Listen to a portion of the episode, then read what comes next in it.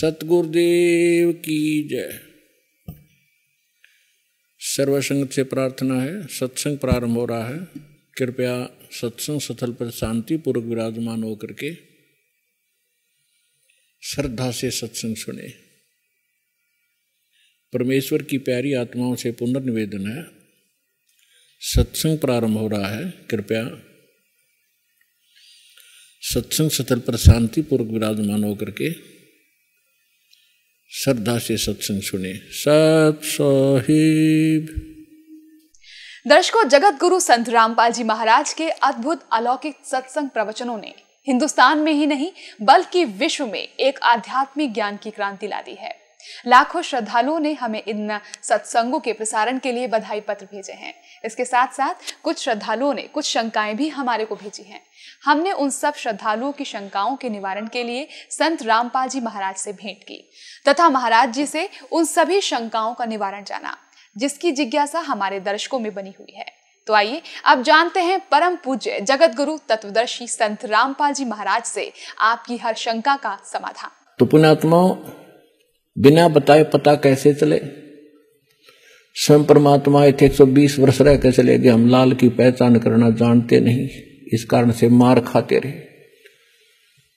और एक तो कहना होता है, विद प्रूफ प्रूव करूँगा कि इस विश्व में किसी के पास ज्ञान नहीं, किसी के पास समाधान नहीं, और कबीर जैसा भगवान नहीं, और इस परमात्मा के दास को जो प्राप्त है, कबीर परमात्मा का दिया हुआ ऐसा कोई ज्ञान नहीं।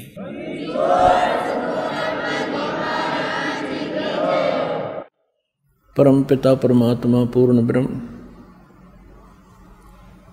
सर्वसृष्टि रचनहार कबीर भगवान ने हम सभी प्राणियों के ऊपर एक विशेष कृपा की है।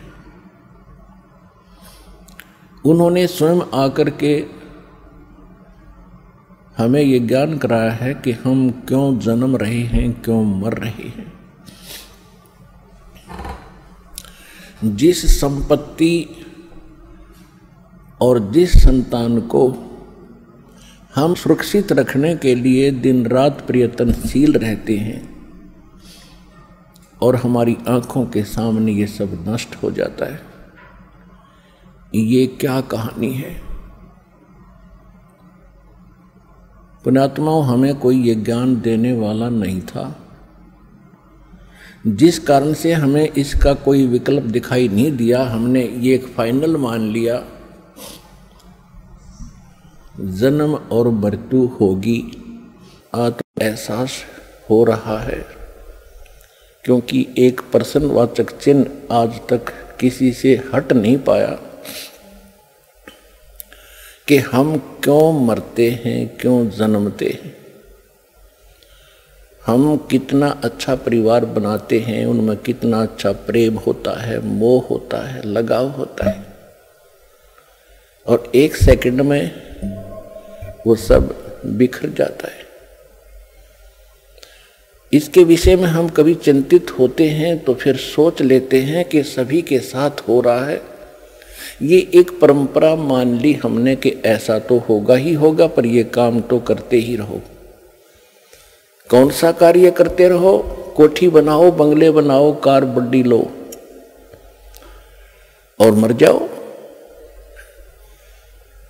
ये ये कौन सा कार्य था? ये सभी हमारे साथ जो घटनाएँ घट रही हैं, आप प्रतिदिन देखते हो। किसी ना किसी गाँव में या किसी घर में अपने खुद को भी बहुत सी ऐसी घटनाओं से हमारा पाला पड़ा है। तो ये सब हो क्यों रहा है? तो उसके लिए परमात्मा हमें स्वयं आकर के ज्ञान कराते हैं कि आप इस गलत लोक में आ गए।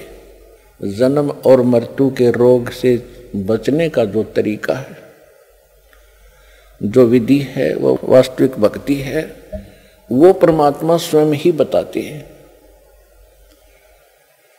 और उसके लिए वो स्वयं सह शरीर वहाँ से आते हैं, जहाँ परमात्मा रह रहे हैं।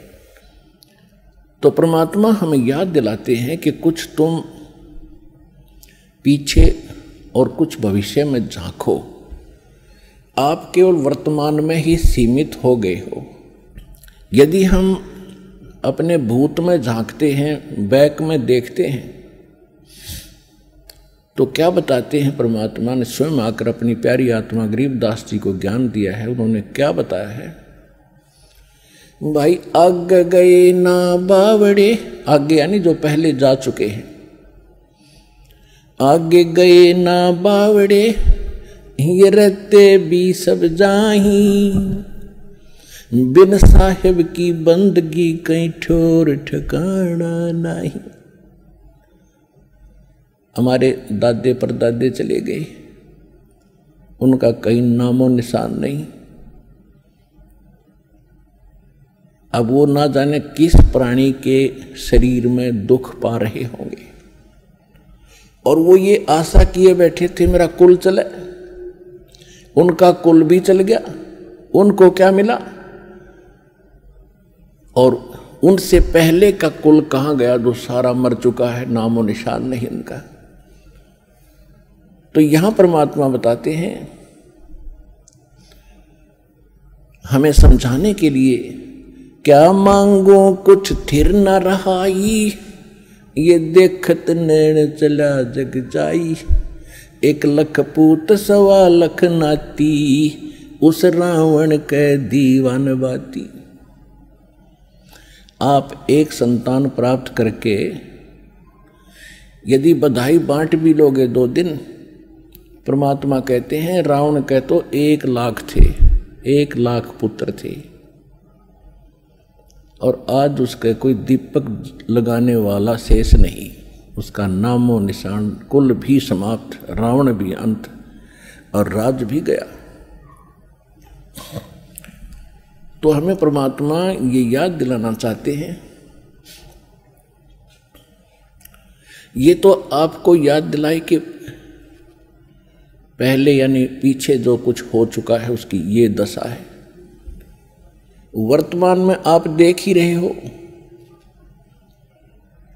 या कोई प्राणी सुखी नहीं और सभी की आशा इच्छा होती है, मैं करोड़पति बनूं, घना धनी हो जाऊँ, बढ़िया कोठी बनाऊँ, एक कार ले लूँ, जग में मेरी इज़्ज़त हो।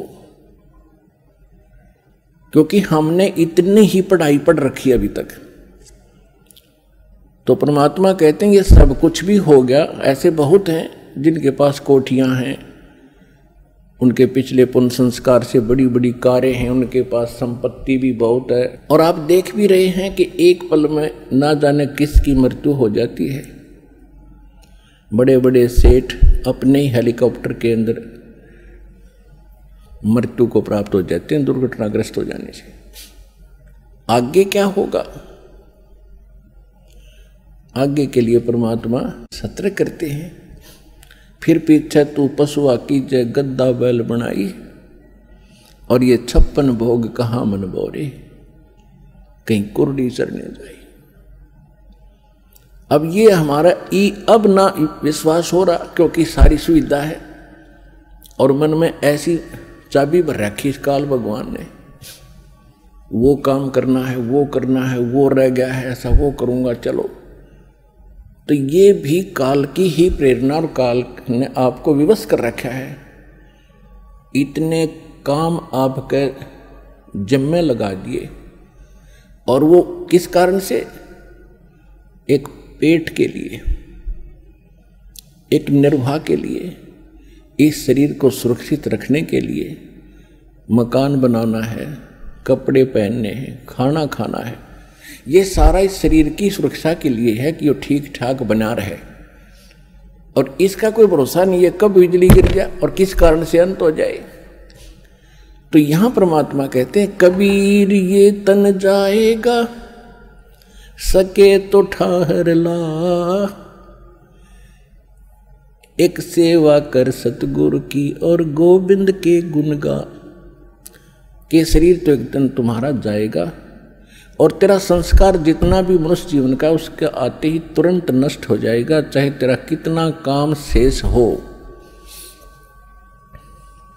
उस समय नहीं देखा जाएगा कि तेरा लड़का विवाह नहीं हुआ है, लड़की ब्याणी रहेगी। ये नहीं देखेगा। एक भक्त बता रहा था कि मेरे मामा जी का पाँच छह लड़कियाँ थी। और हमारे समाज में लड़कियों को एक अपने ऊपर अपने आप गलत परंपराएँ बढ़ा के हमने अभिशाप मान लिया। उनके दहेज में पता नहीं के के खर्चे करने पड़ते हैं। जिस कारण से वो कहता, मेरी मामी बात न उतन गई थी। तीन लड़कियों का विवाह इकट्ठा रख रखा था। जिसका घनी बेटियाँ हों तो इन्हें सोचा, एक बार में सारा खर्चा हो जाए ठीक ठाक निमट जाए अब जिसकी तीन बेटियों का विवाह हो, उसके दिमाग में कितना बर्डन होता है? वो चल कहीं रहा होता, सोच कहीं रही होती है। इसी प्रकार वो बस स्टैंड पर खड़ी थी और ध्यान यही था उसको, ऐसे लाऊँगी, उसको ऐसे करूँगी, वहाँ से पैसे मिलेंगे। इतने में पीछे से ड्राइवर बस बैक करे था और वो गलत बैक होगी और वो माई बस स्टैंड के पिलर और पोल और बस के बीच में लग गई उसको ध्यान नहीं रहा, क्योंकि वो तो सोच कहीं और रही थी। वहीं मृत्यु को प्राप्त होगी। तो परमात्मा कहते हैं ये शरीर तेरा जब समय आएगा, एक सांस तुझे नहीं मिलेगा। फिर इसके बाद बताते हैं कि इसका एक विकल्प बताया है परमात्मा ने। कबीर ये तन जाएगा, सके तो ठाहर ला। एक सेवा कर सतगुरु की। और फिर जो वो बताएँ, उस आधार से भक्ति कर, गोविंद के गुण का ठार का अर्थ होता सपोर्ट। तो परमात्मा कहते हैं, ये मनुष्य जीवन तो आपका जो समय आएगा, समाप्त होगा। और आपका सारा कार्य दरा दराया रह जाएगा इससे बचने के लिए भी आपने परमात्मा के नाम की सच्चे गुरु की ये ठहर लानी पड़ेगी। वो ठहर लगने के बाद फिर आज जीवन एक्सटेंड हो जाएगा। और वो भी समर्थ परमात्मा। कबीर भगवान की शरण में आने से वो ठाहर लगेगी। और कोई न ब्रह्मा जी न विष्णु जी न शिव जी न ब्रह्म, न परब्रह्म, ये आपके जीवन को एक्सटेंड नहीं कर सकते। तो यहाँ परमात्मा कहते हैं, कबीर ये तन जावेगा और सके तो ठाहर ला। फिर वो ठाहर बताई है, कौन सी ठाहर लाई? एक सेवा कर सतगुरु की और गोविंद के गुण गा। तो परमात्मा ने स्वयं आकर के वो ज्ञान दिया है, जो विशेष ठाहर है, विशेष भक्ति है, जिससे परमात्मा हमारी मदद करते हैं। अब के आप यदि इस मार्ग को ढंग से अपनाकर आजीवन निर्वाह कर दोगे, आपका अंतिम जीवन है मनुष्य का, सदा के लिए सुखी हो जाओगे और सतलोक चले जाओगे, जहाँ कभी मृत्यु नहीं, कोई रोग नहीं, कोई वर्द अवस्था नहीं, वहाँ ऐसी ही सृष्टि है जैसी यहाँ पर है। ये डुप्लीकेट है, वो ओरिजिनल है। आपके वहाँ भी ऐसे परिवार बनेगा, सदा सुखी रहोगे। विमानों में चला करोगे, प्रत्येक प्राणी का वहाँ पर अपना इंडिविजुअल विमान है। इंडिविजुअल बड़े बड़े बाग और बड़े बड़ी कोठियाँ हैं। पुणात्माओं, परमात्मा का पाना बहुत आसान है। अज्ञानता के कारण हमारे धर्म गुरुओं ने इसको बहुत कठिन बना दिया था। हमारे सदग्रंथ बताते हैं, सीधा सा मार्ग है। बिल्कुल सिंपल, साधारण सा मार्ग है, रास्ता है, साधना है। परमात्मा का नाम जपना है, नाम से मोक्ष होगा। उसकी सहयोगी क्रियाएँ हैं, ये पाँच यज्ञ हैं, ये भी आप करते रहिए। इतना सा काम है अपना घर ग्रस्त के अंदर भी, जैसी जिसकी सेवा भगवान ने दी है, ड्यूटी दी है, उसको भी करते रहिए और आपको सफलता मिलेगी। जब हम महादुखी हो जाते हैं, भक्ति ना करके और हमें जब तक सुख होता है, तब तक तो हमारे पुण्य चलते हैं। जब पुण्य समाप्त हो जाते हैं तो हम दुखों का पहाड़ झेल रहे होते हैं। तो उस समय चाहे राजा भी क्यों ना हो, वो परमात्मा की ही शरण जाने की सोचता है। उसको मालूम है कि परमात्मा एक परम शक्ति है और वो दुखी को सुखी करता है। और आप जी, यदि पहले ही भगवान की शरण में होगे तो दुख होंगे ही नहीं। जब तक हम कबीर परमेश्वर की शरण में नहीं आते, तब तक हमें अपना प्रारब्ध ही प्राप्त होता है। यानी पूर्व जन्म के अच्छे और बुरों का फल ही मिलता है। और जब हम परमेश्वर कबीर जी की शरण में उनके कृपा पात्र परम संत के माध्यम से आते हैं, फिर पाप कर्म हमें प्रभावित नहीं करते। हमारे केवल पुण्य ही फलते हैं। और प्रारब्ध के अंदर कोई ऐसा बुरा कर्म हमें हानि करने वाला होगा तो वो भी परमात्मा समाप्त कर देते इसलिए हम भगवान को खोजा करते हैं। इसलिए भगवान की तलाश किया करते थे कि हमें कोई कष्ट ना हो। और भक्ति भी कर रहे हैं और फिर कष्ट जो के तू आ रहे हैं। तो या तो वो भक्ति ठीक नहीं, वो भगवान पूरा नहीं, या फिर आपकी कोई भक्ति में तरुटी है। इन तीन कारणों से ही हम दुख उठाते हैं। तो कहने का भाव यह है कि परमात्मा स्वयं आकर ज्ञान कराते हैं और आपका सौभाग्य कि आप तो पहले ही मालिक की शरण में आ गए हो। जब हम परमात्मा की शरण में आ गए तो घर के काम भी पहले से अच्छे होंगे क्योंकि हम दुखी होकर भगवान से सुख ढूँढने जाते हैं। आप सुख में आ गए या दुख में आ गए तो अब तो दुख होगा ही नहीं। और जो हो भी गा कोई कर्म सख्त होगा हल्का करके टाल देंगे परमात्मा के गुणों में, ऐसा लिखा है। और वो यहाँ आपको प्राप्त भी होगा। अब जो भक्त यहाँ दुखी होकर आए हैं, वो चिंतित ना हो कि हमने तो अभी दुख में ही याद किया है भगवान को, हमारी फरियाद कैसे लगेगी? ये उनके लिए है जो परमात्मा ठीक ढंग से जिनको मिला नहीं, संत मिला नहीं और फिर किसी अन्य साधना में और वो उन भगवानों के आगे जाके आप पुकार करते हो, क्योंकि वो ना आपको हानि कर सकते थे, ना लाभ दे सकते थे। कौन कौन श्री ब्रह्मा जी, श्री विष्णु जी, श्री शिव जी और इनके अंतर्गत अन्य तैतीस करोड़ देवता। श्री दुर्गा जी, ब्रह्म और पर ब्रह्म जिसे सर पुरुष और अक्षर पुरुष कहा गया श्रीमद भगवद गीता अध्याय पंद्रह के श्लोक सोलह में। ये आपको केवल वर्क डन दे सकते हैं जैसा आपने पुण्य और पाप किए हैं। और आप आज तक जब आप सुखी होते थे, भगवान को याद करते ही नहीं थे, और दुखी होते थे तो इन्हीं के आगे रोते थे, ये कुछ कर ही नहीं सकते। तो परमात्मा उस समय की बात सुना रहे थे कि अब तुम रो रहे हो इन भगवानों के सामने। अब तुम्हारी अर्ज़ सुनेगा कौन? आज आप उस परमात्मा की शरण में आ चुके हो, जिनके इस मंत्र में सतनाम में, सतनाम का अर्थ होता सच्चा नाम। राइट वर्शिप राइट मंत्र, यानी ठीक मंत्र, सच्चा मंत्र, उसको सतनाम कहते हैं। प्रथम मंत्र आपको दिया जाता है, ये ओरिजिनल मंत्र है। इसका अभी तक किसी को छींट भी नहीं लगी थी, किसी के भी टच नहीं कर सका था, कोई भी इसको। तो ये करना अभी था इसको।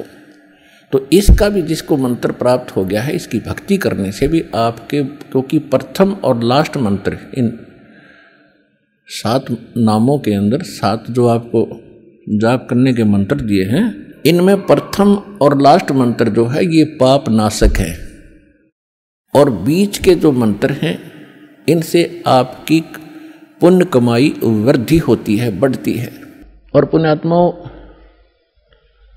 आज इस विश्व में कोई गुरु नहीं है, इस दास के अतिरिक्त। सतगुरु की तो बहुत दूर की बातें हैं, वो गुरु भी नहीं है। जैसे रोगी है, वो रोग ही स्वस्थ हो। जिसको पुत्र की संतान नहीं है, वो संतान ही हो तो बात बने। अगर संतान भी आपको आवश्यक होगी देनी तो यही मिलेगी, पृथ्वी पर कोई नहीं देगा आपने। और जो आपका रोग निवारण होगा तो यही होगा, पृथ्वी पर कहीं होगा भी नहीं। और होगा ही होगा, रोग तो निवारण होगा ही होगा। बाकी संतान भी परमात्मा अगर चाहेगा तो सब कुछ कर सकता है। उसका एक लंबा इतिहास है, फिर बताऊँगा, ऐसी बात नहीं। यहाँ हज़ारों ऐसे प्रमाण हैं जिनके दस दस वर्ष बारह बारह वर्ष और पंद्रह पंद्रह बीस बीस वर्ष ब्याह न हो गए थे। और बच्चा नहीं था। सारे सब, आजकल तो सारे जो है ना, ये भौतिक और सारे ट्रीटमेंट है, ये भी करवा के छक लिए थे मालिक ने, उनको भी संतान दे दी। ये तो कोई बड़ी बात नहीं है, लेकिन हमारा आपका मूल उद्देश्य मोक्ष हो।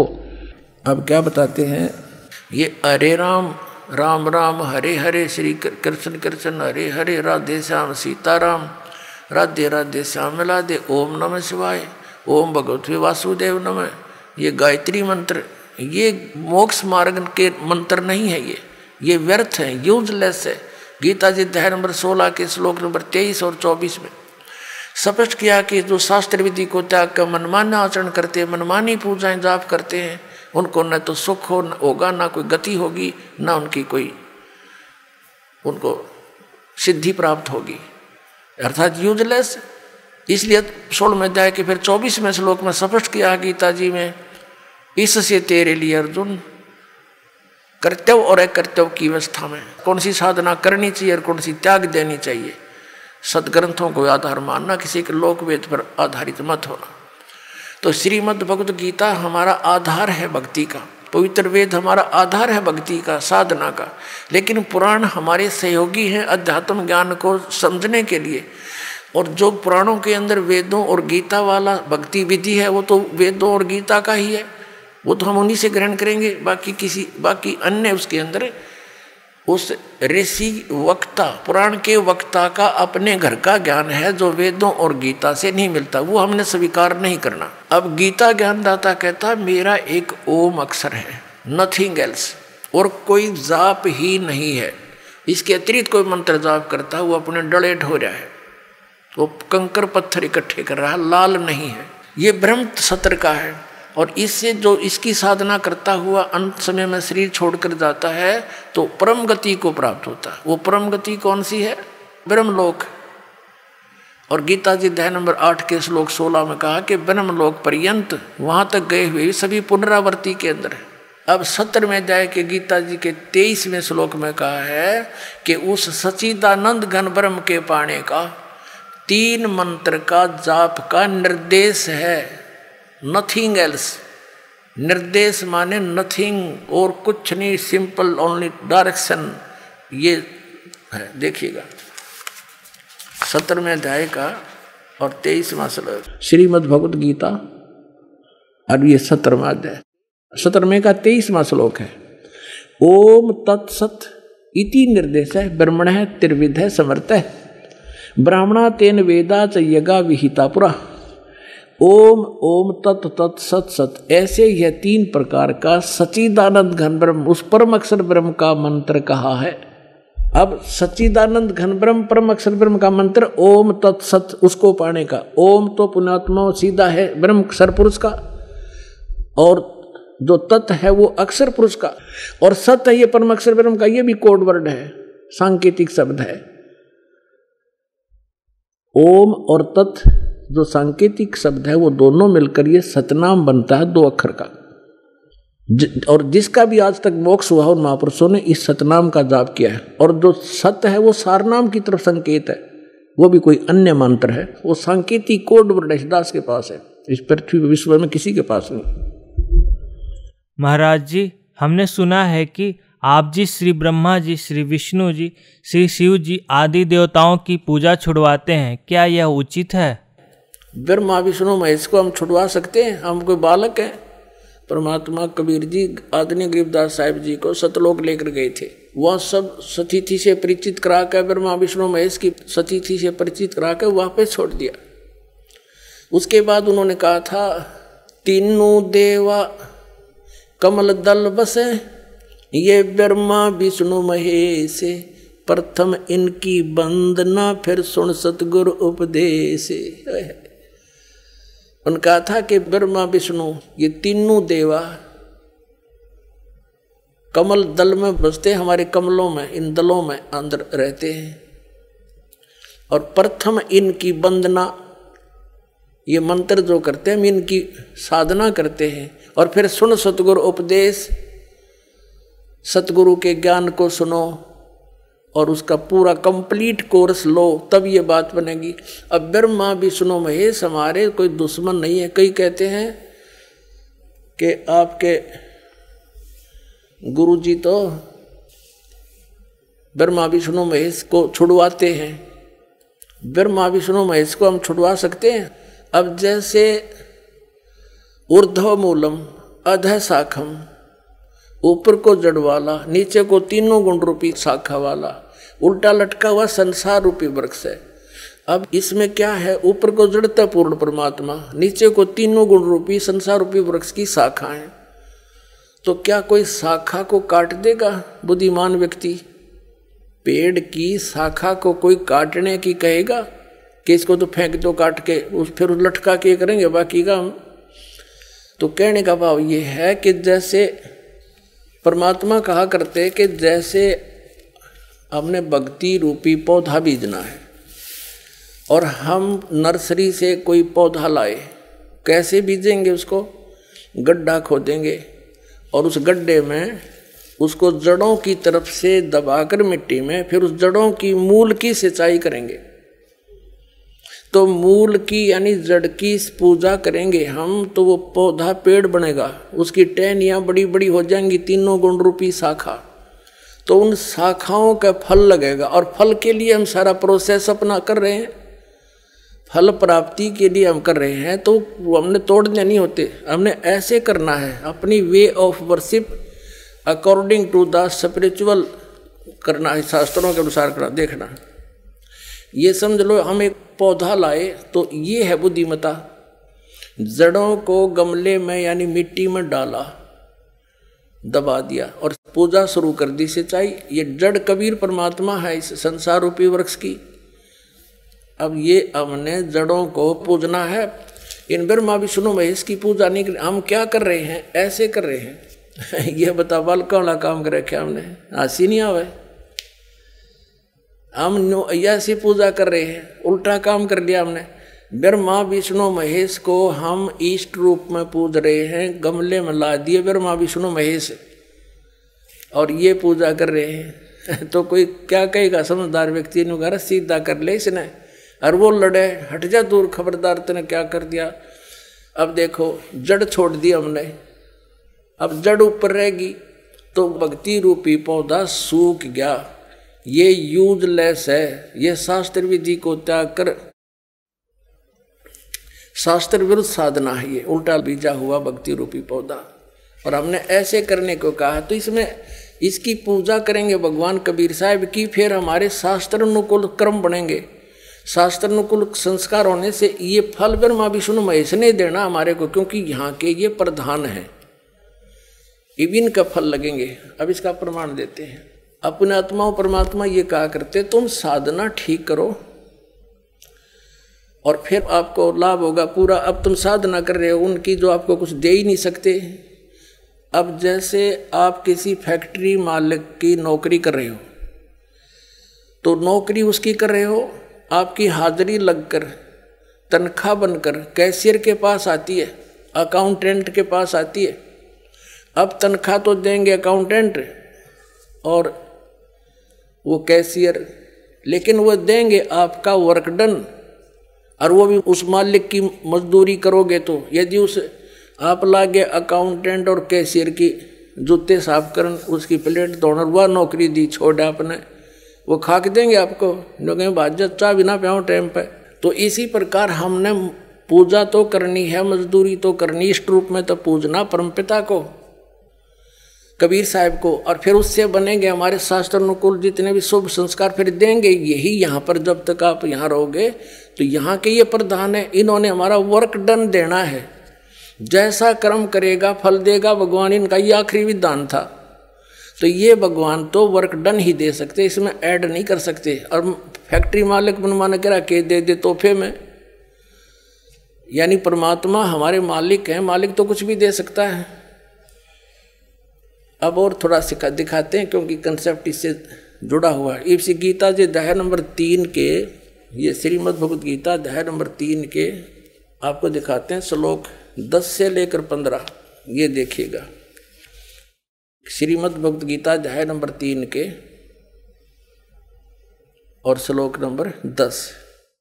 प्रजापति ब्रह्मा ने कल्प के आदि में यज्ञ सहित प्रजाओं को रचकर कहा था, तुम लोग इस यज्ञ के द्वारा, यज्ञ माने धार्मिक अनुष्ठान, शास्त्र अनुकूल, वृद्धि को प्राप्त हो। यह यज्ञ तुम लोगों को इच्छित भोग प्रदान करने वाली हो। ग्यारहवें में कहा है, यज्ञ के द्वारा देवताओं को उन्नत करो और वो देवता तुम लोगों को उन्नत करें। इस प्रकार निस्वार्थ भाव से एक दूसरे को उन्नत करते हुए तुम लोग कल्याण को प्राप्त हो जाओगे। बारहवें फिर कहा है, यज्ञ के द्वारा बढ़ाए गए देवता बताओ देवता ने क्या हम पकड़ के बढ़ावाएँगे खींच कर बढ़ावाएँगे उन्हें। अब ये विधि बता रखी है कि शास्त्र अनुकूल साधना करने से, जड़ की पूजा करने से ये तीनों देवता रूपी शाखा बढ़ जाएँगी, बड़ी हो जाएँगी, फिर ये फल देंगे। देखिए, यज्ञ के द्वारा, शास्त्र अनुकूल साधना के द्वारा बढ़ाए हुए, यानी बढ़े हुए देवता, ये तीनों शाखाएँ तुम लोगों के बिना मांगे ही इच्छित भोग निश्चित देते रहेंगे। उन देवताओं को दिए हुए भोगों को जो पुरुष उनके बिना दिए स्वयं भोगता है, वह चोर है। अब क्या सिद्ध हो गया कि जैसे हम मूल की पूजा करेंगे, मूल की यानी जड़ की पूजा करने से टहनी बड़ी हो जाएँगी, ये देवता बढ़ गए, बड़े होकर ये फलों से लदपत हो जाएँगी ये टहनी। बिना मांगे देंगे अपने आप, क्योंकि हम मूल की पूजा कर रहे हैं तो अपने आप इनके, बस की बात नहीं देने देने पड़ेंगे फल हमारे को। आगे देखो। और जो फिर कहते हैं, धर्म दान नहीं करते तो वो तो चोर हैं, वो फिर स्वयं भोगता है, बिना गुण को दिए, यानी बिना कुछ दान किए तो चोर है।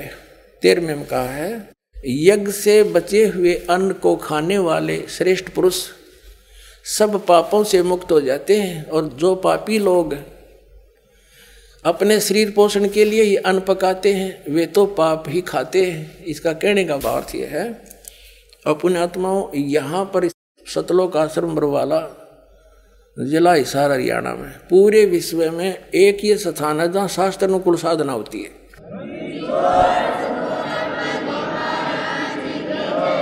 ये क्या बता रहे हैं? यज्ञ से बचे हुए अन्न को खाने वाले श्रेष्ठ पुरुष, संत संत यानी अच्छी आत्मा तो सब पापों से मुक्त हो जाते हैं। हम सबसे पहले परमात्मा का भोग निकालते हैं।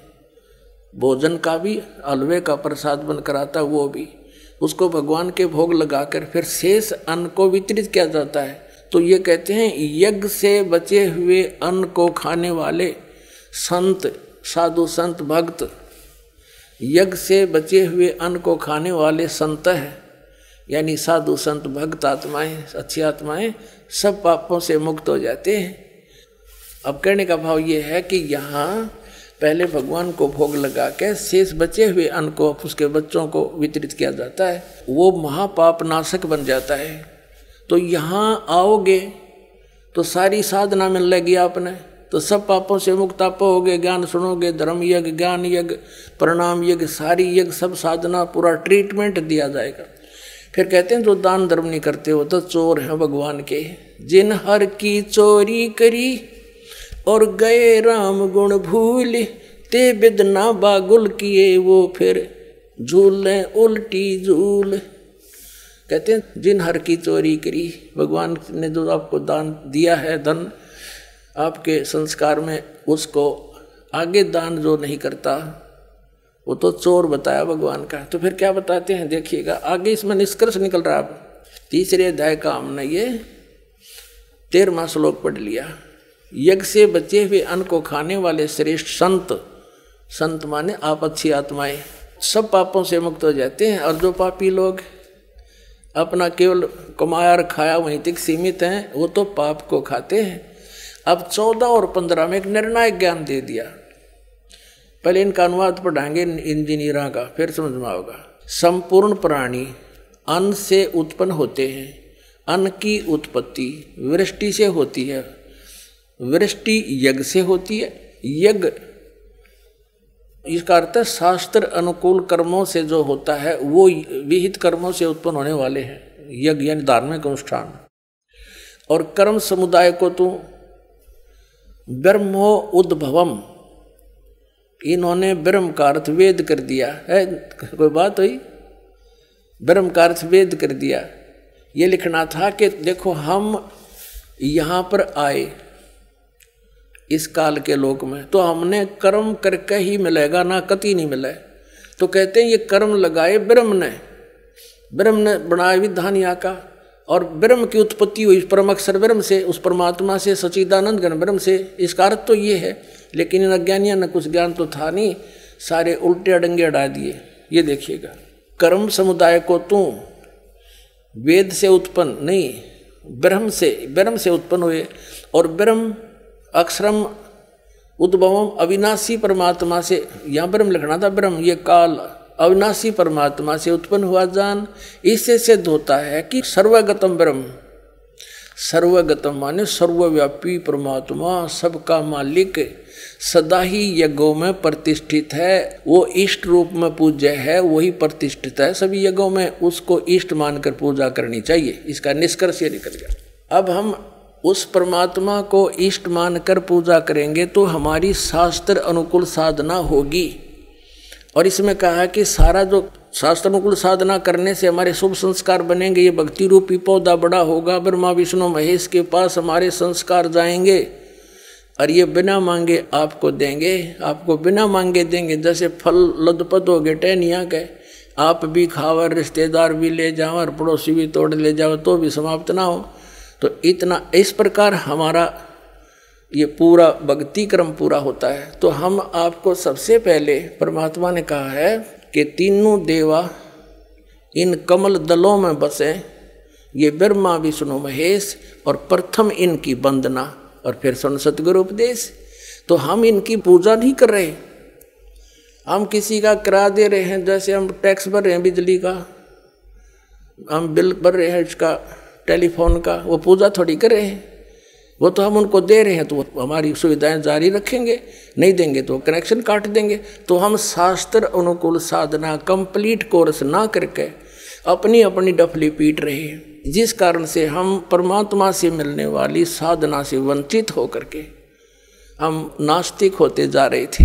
अब परमात्मा ने दया करी आपके ऊपर और इस दास के ऊपर इस दास को बनाया वो तत्वदर्शी संत और जो ज्ञान परमात्मा छह सौ वर्ष पहले छुपा गए थे, खजाना इस दास को चाबी दे दी। अब दास ने खोल दिया उसके बच्चों के सामने। ये देखिएगा, ये हमारा बॉडी का चित्र है। इसमें ये कमल बने हुए हैं। ये मूल कमल में गणेश जी और इसका ये किलियम जाप है। और इससे ऊपर स्वाद चक्र अनुष्ठान, ये स्वादिष्ठान अनुचक्र भी कहते हैं, इसकी चार पंखड़ियाँ, इसकी छह पंखड़ियाँ दूसरे कमल की। और सावित्री ब्रह्मा, इसका ओम जाप है। यहाँ लक्ष्मी और विष्णु का जाप है, ये नाभि कमल है, और इसका ये हरियम जाप है। ये शिव और पार्वती रहते हैं, यहाँ परमात्मा ने इनको मंत्र दिया था, ये मंत्र। तो उसके बाद ये उनके शिष्य बने थे, उसके बाद शंकर भगवान इसी का जाप करते इसलिए सोहम जाप यहाँ, इसका कहा गया अब यहाँ देखिएगा ये दुर्गा है, इसका ये ये सोलह पंखड़ियों का कमल है कंठ के अंदर है, और ये इनका जाप है। और यहाँ, और आगे अलग, ये तो फिर केवल मालिक ने संदेश दिए हैं। अब ये हैं इस शरीर से, इस पिंड से निकल, यहाँ तक बरी होने के लिए हमने ये मूल मंत्र जाप करने हैं। कैसे करने हैं, ये नहीं खोलूँगा, वो तो जो उपदेश लेगा उसी को बताऊँगा। अब ये तो हो गया कि ये पाँच नाम हम जाप करेंगे तो ये पाँच नामों का हम साधना करेंगे। पूजा नहीं है ये। अब हमने इन भगवानों का कर्जा ले रखा या फंस रहे हैं, इनसे लाभ ले रहे हैं, हम ऋणी हो रहे हैं। इस मंत्र से हम इनको, इनका ऋण उतारेंगे।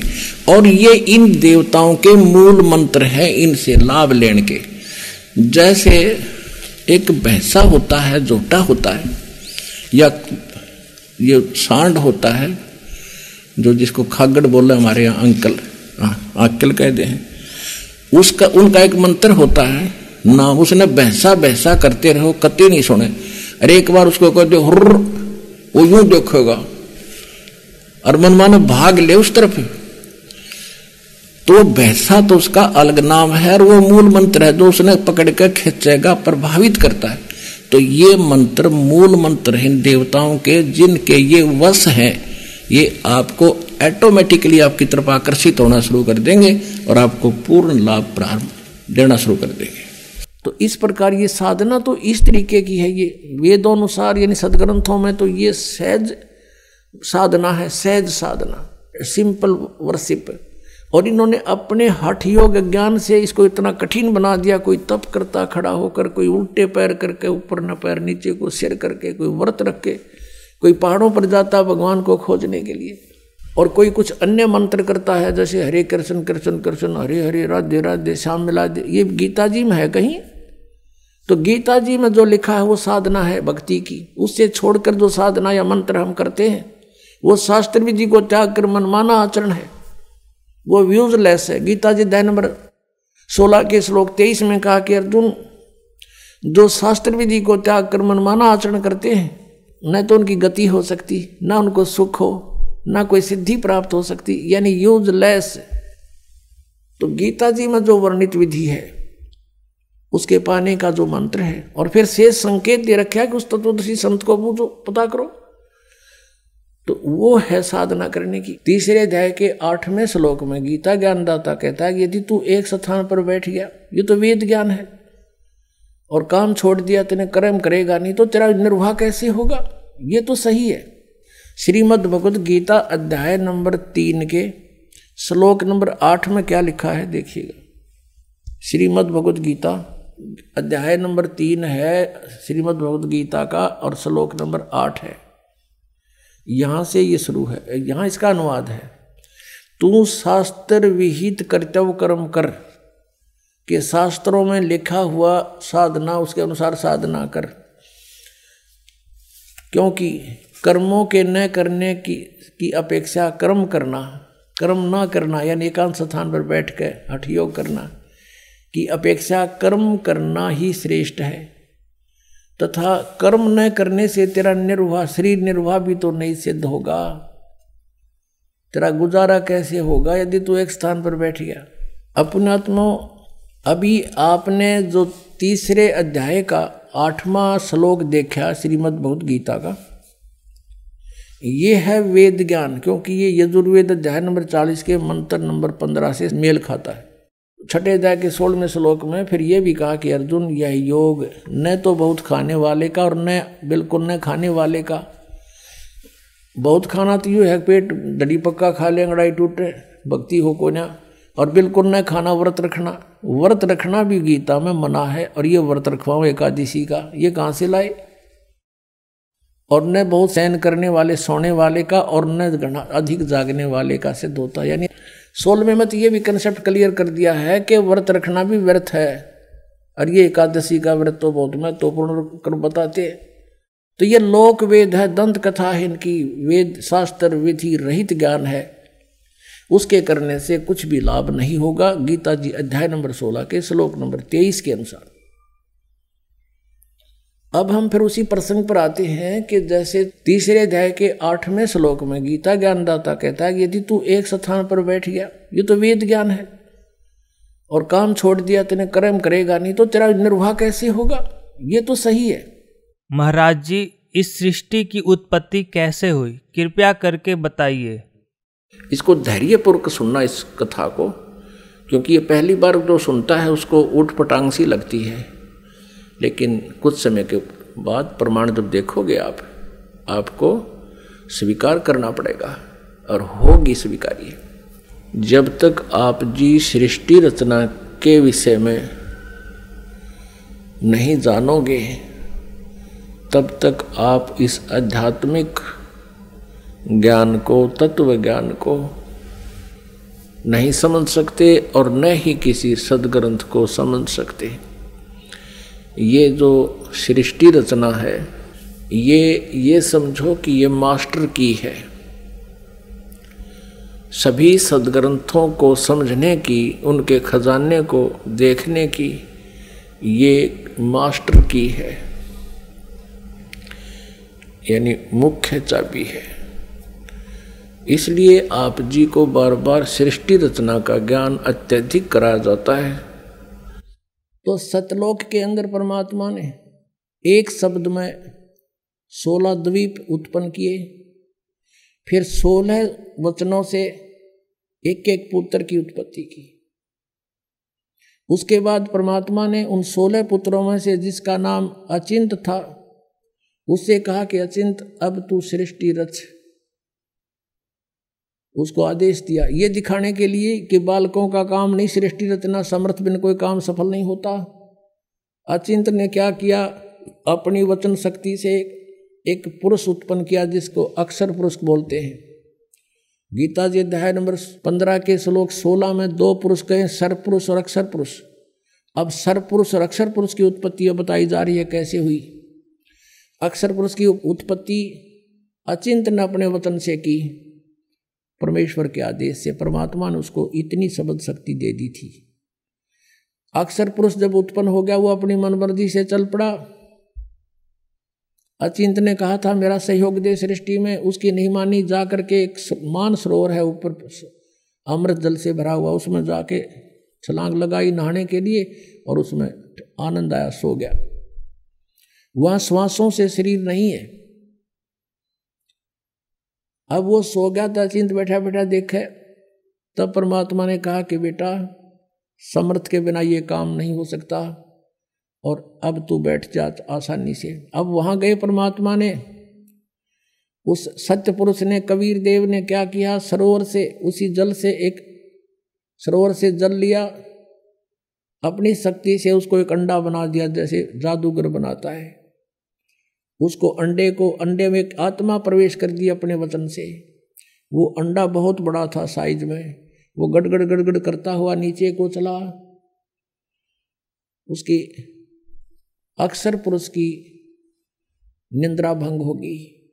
अब कोई अधूरी निंद्रा में कोई जगा दे तो उसको बड़ा दुख सा होता है। इस दुख महसूस किया, उसने कोप किया और अंडे को कोप से देखा, क्रोध से। उस क्रोध से वो अंडा फट गया। उसमें से ये ये सरपुरुष यानी ज्योत निरंजन काल निकला एक मनुष्य रूप में। इन दोनों से कहा कि, अक्षर पुरुष, तुम निंद्रा में थे आकाशवाणी की परमात्मा ने बाहर से, और तुम बाहर आओ, तुझे जगाने के लिए सब लीला की गई है, तू बाहर आओ, दोनों जने, वो दोनों बाहर आ गए। और उनसे कहा कि, तुम अचिंत के द्वीप में रहो तीनों, एक द्वीप में। वो तीनों, दोनों, वो चले गए, एक अचिंत हो गया। अब कुछ दिनों के बाद इस, ये सरपुरुष ज्योति निरंजन कहो सरपुरुष कहो, और अक्षर पुरुष कहो चाहे परब्रह्म कहो ये दोनों अचिंत के लोक में रहने लगे। कुछ दिनों के बाद ये सरपुरुष यानी ज्योति निरंजन कहो, इसे काल कहो, काल आगे जाके ही बनेगा। तो इस सरपुरुष ने सोचा, हम तीन तो एक द्वीप में और अन्य हमारे भाई एक एक द्वीप में। उसके बाद परमात्मा ने क्या किया? हम सबकी उत्पत्ति कर दी। जितने आज हम यहाँ कीड़ी कुंजर हाथी मनुष्य, राजा, देव, देवता जो भी हैं, सभी की उत्पत्ति करके और सतलोक में सबको अलग अलग स्थान द्वीप दे दिए थे कि तुम रहो ठाठ से। तो इसको ये चिंता होगी, दुख हुआ ईर्षा हुई कि हम तो तीनों एक लोक में सारे सब अब अपने अलग अलग स्वतंत्र रह रहे हैं। तो इसने तप करना शुरू किया। सत्तर युग जब तप किया, प्रभु ने पूछा, तू क्या चाहता है? परमेश्वर ने पूछा, तू क्या चाहता है? इसने कहा कि, हे हे पिता, हे परम पिता, मेरे लिए स्थान कम है, मुझे अलग से कोई स्थान दे दो। तो परमेश्वर ने इसको 21 ब्रह्मांड दे दिए, जैसे कोई धनी पिता अपने पुत्र को 21 प्लाट दे दे। अगले इक्कीस प्लाट।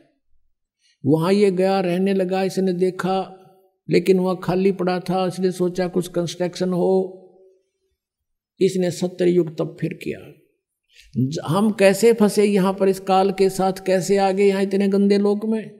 हमने वहाँ पर गलती की थी।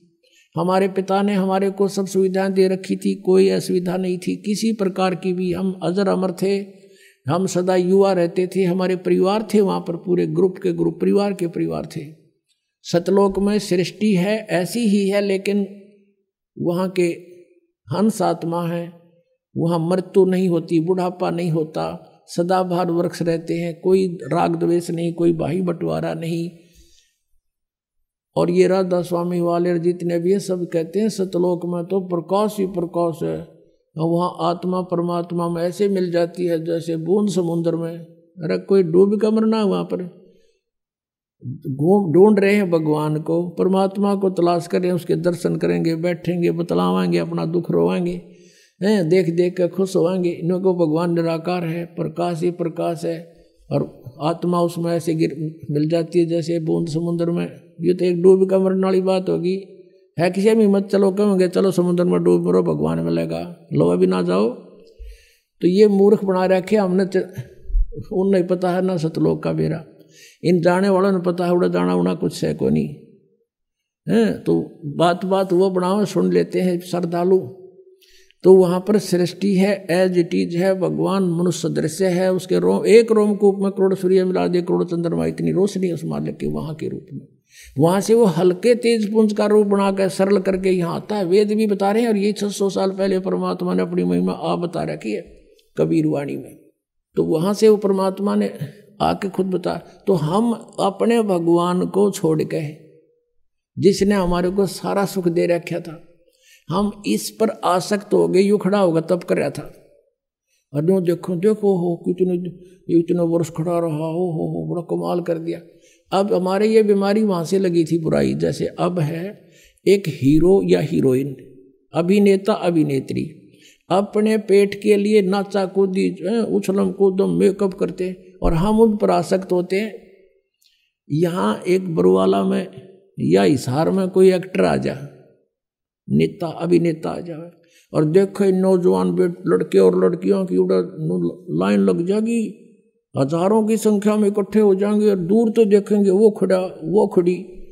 सारे दिन धक्के खा के नो के नो आ जाएँगे, बताओ सो खड़े तर वो खड़ी तो उन्हें के मिल गया। वो अपने पेट के लिए भटक रहे हैं और हम उनको देख रहा सकते हो रहे हैं। और कहते मेरा फेवरेट वो है, ये हीरो फेवरेट इन फेवरेट न मार दिया हम। यू हमारा फेवरेट हीरो हो गया वहाँ पर, सतलोक में। और परमात्मा ने आकाशवाणी की के, बच्चों, तुम इसने ना देखो। मस्त रहो, भक्ति करो, चैन से रहो। इसका कर्म ठीक नहीं है ये। परमात्मा ने इसको मना किया था, पर इसने ये माना नहीं। और हमें भी मना किया था कि इसकी तरफ़ ना ध्यान दो, तुम मस्त रहो, लेकिन हम ऊपर से तो सावधान हो गए, पर अंदर से कसक नहीं गई, इसके प्रति कति फेट हो गया। आकर्षित हो गए, अंदर से कसक बन गई ज़बरदस्त। वो तो अंतर्यामी सारी जानते हैं। जब इसने दूसरी बार तप किया, तब पूछा भी, क्या माँगता है तू? सत्ययुग तप किया। तब इसने कहा, प्रभु, मुझे कुछ कंस्ट्रक्शन सामग्री दे दो। ताकि मैं कुछ रचना रचूँ परमात्मा ने पाँच तत्व और तीन गुण दे दिए कि ले बेटा, खेल खिलौनों से। इसने सोचा भी ये भी बना लूँगा लेकिन जीव नहीं है तो मैं करूँगा क्या? मुझे आत्मा भी चाहिए कि लेगा, दिल नहीं लगे। तब इसने चौसठ युग तब फिर किया तो प्रभु ने पूछा, क्या माँगता है? बोल। तूने जो मांगा, मैंने सब दे दिया। तब इसने कहा कि, मुझे कुछ जीव दे दो, आत्मा दे दो, प्रभु। अब परमेश्वर ने कहा कि भाई ये आत्मा नहीं दे सकता तुझे किसी भी सूरत में। हाँ तुझे और प्लाट चाहिए, और दे दूँगा ब्रह्मांड। पाँच सात दस चाहिए। ये नहीं दे सकता, क्योंकि ये मेरी आत्मा है, मेरे हर मेरे मेरे वचन से उत्पन्न हुई है मेरी हृदय है, ये मेरी आत्मा है। ये नहीं दे सकता लेकिन एक शर्त है, यदि कोई स्वयं तेरी सब इच्छा से जाना चाहता है तो जा सकता है। जा पूछ ले। तो हमारे पास आया जितने हम यहाँ फंसे हुए हैं, हमसे पूछा, क्या मेरे साथ तुम चलोगे? अलग से मैंने तप करके अलग से राज्य प्राप्त किया है। वहाँ ऐसे रहेंगे, ऐसे देव बनाऊँगा, महादेव बनाऊँगा, हैं दूधों की नदी बहाऊँगा। अब वहाँ कोई कमी थी हमने। लेकिन बुद्धि भ्रष्ट होगी हम बोले, ठीक है, पिताजी आज्ञा दे देंगे तो हम चल पड़ेंगे। अब उसने परमेश्वर कबीर देव से कहा, काल ने के पिताजी, कुछ आत्माएँ मेरे साथ जाने को एग्री हैं। परमेश्वर ने कहा कि मेरे सामने स्वीकृति दिला दो। परमेश्वर आए वहाँ से स्वयं और हमारे पास आकर खड़े हो गए। परमेश्वर ने कहा कि बोलो, भाई, कौन जाना चाहता है इसके साथ? हाथ खड़ा करो। अब परमात्मा ने पहले तो हमें मना किया था कि इस पर आसक्त मत हो, हम शर्मिंदे हो गए, नीचे को मुँह कर लिया। कोई नहीं बोला, सन्नाटा छा गया। तब परमेश्वर ने कहा कि रे तो आप तो कह रहे, तू तो कह रहा था, ये बहुत कुछ मेरे साथ जाने वाले हैं ये तो कोई बोलता ही नहीं। झूठ बोलता था तू। इतने में एक आत्मा ने सोचा, कहीं बात ना बिगड़ जा हिम्मत सी करके खड़ा हो गया। खड़ा होकर कहा कि, प्रभु, मैं जाना चाहता हूँ इसके साथ। अब पीछे फिर हमने सोचे कि ये कलाई लूट जा लूट, फिर तो हम देखो देखा, जैसे बच्चे स्कूल में एक हाथ खड़ा कर ले, सारे कर लिया अगर नो नो नो। तो हम सब खड़े हो गए और दोनों हाथ कर दिए। हम भी जाना चाहते हम भी जाना चाहते परमेश्वर ने कहा, भाई, ठीक है। मैंने इनके नंबर नोट कर दिए इन आत्माओं के। किस किस ने स्वीकृति दी है? और आप अपने लोक में जा। इनको मैं विधि से भेजूँगा, एज इट इज़ नहीं भेज सकता। तो क्या किया परमात्मा ने? हमें बीज रूप बनाया, सूक्ष्म। और जिसने सबसे पहले काल के साथ आने की स्वीकृति दी थी। उसको एक लड़की का रूप बना दिया, युवा लड़की, युवती। खूबसूरत लड़की बना दिया, जो आगे चल के दुर्गा कल आई। और उसके अंदर हम सब आत्माओं को फ़ीड कर दिया अपने वचन से। और उससे कहा कि, बेटी, मैंने तुझे सब शक्ति दे दी है, परमेश्वर कबीर देव जी ने कहा। और जितने जीव ये ब्रह्म कहे सरपुरुष कहे, उतनी आत, उतने तो उत्पन्न कर देना। तेरे वचन में शक्ति दे दी, तू वचन से भी उत्पन्न कर सकती है। अपने पुत्र सहजदास से कहा कि पुत्र जा अपनी बहन को ज्योत निरंजन के पास छोड़ गया सरपुरुष के पास। उसके ब्रह्मांड, ये सभी ब्रह्मांड वहीं थे सतलोक के अंदर। ये वहाँ खड़ा था सहजदास उस लड़की को लेकर गया, प्रकृति को, दुर्गा को। और वहाँ जाकर कहा कि ले पिताजी का आदेश है, ज्योति निरंजन, जितनी भी आत्माओं ने तेरे साथ आने की स्वीकृति दी थी उन सबको इसके अंदर फ़ीड कर दिया, भगवान ने भर दिया। और इसको वचन शक्ति दे दी है, जितने जीव तू कहेगा, ये वचन से बना दिया करेगी। और ऐसा कहकर सहजदास वापस आ गया। अब ज्योत निरंजन ने देखा, इस ब्रह्म ने सरपुरुष ने, युवा लड़की, अपनात्माओं, ये यहाँ बलात्कार और ये बकवादें जो हैं, ये हमारे अंदर इस मन वहीं से घर कर गई थी इस काल में, ये मन रूप में सबके अंदर विद्यमान हो गया, इसने ऐसा एलिमेंट छोड़ दिया हमारे अंदर। इसके अंदर ये दोष आ गया। एकांत में अकेली युवती को देखकर इसने उसके साथ जुल्म करना चाहा। लड़की भी भाप गई इसके इरादे को और कहा कि, ज्योति निरंजन बात सुन, तू मेरा बड़ा भाई, तू मेरे से पहले उत्पन्न हुआ अंडे से। परमात्मा का ही उत्पन्न किया हुआ है और उसी से मेरा जन्म हुआ। तू मेरा बड़ा भाई, मैं तेरी छोटी बहन। बहन भाई का यो क्रम अच्छा नहीं होता, तू जुल्म ना करे। पिताजी ने मुझे शब्द शक्ति दे रखी है, वचन शक्ति। जितने जीव कहेगा मैं बना दूँगी। इसने एक नहीं सुनी, हद से आगे बढ़ गया।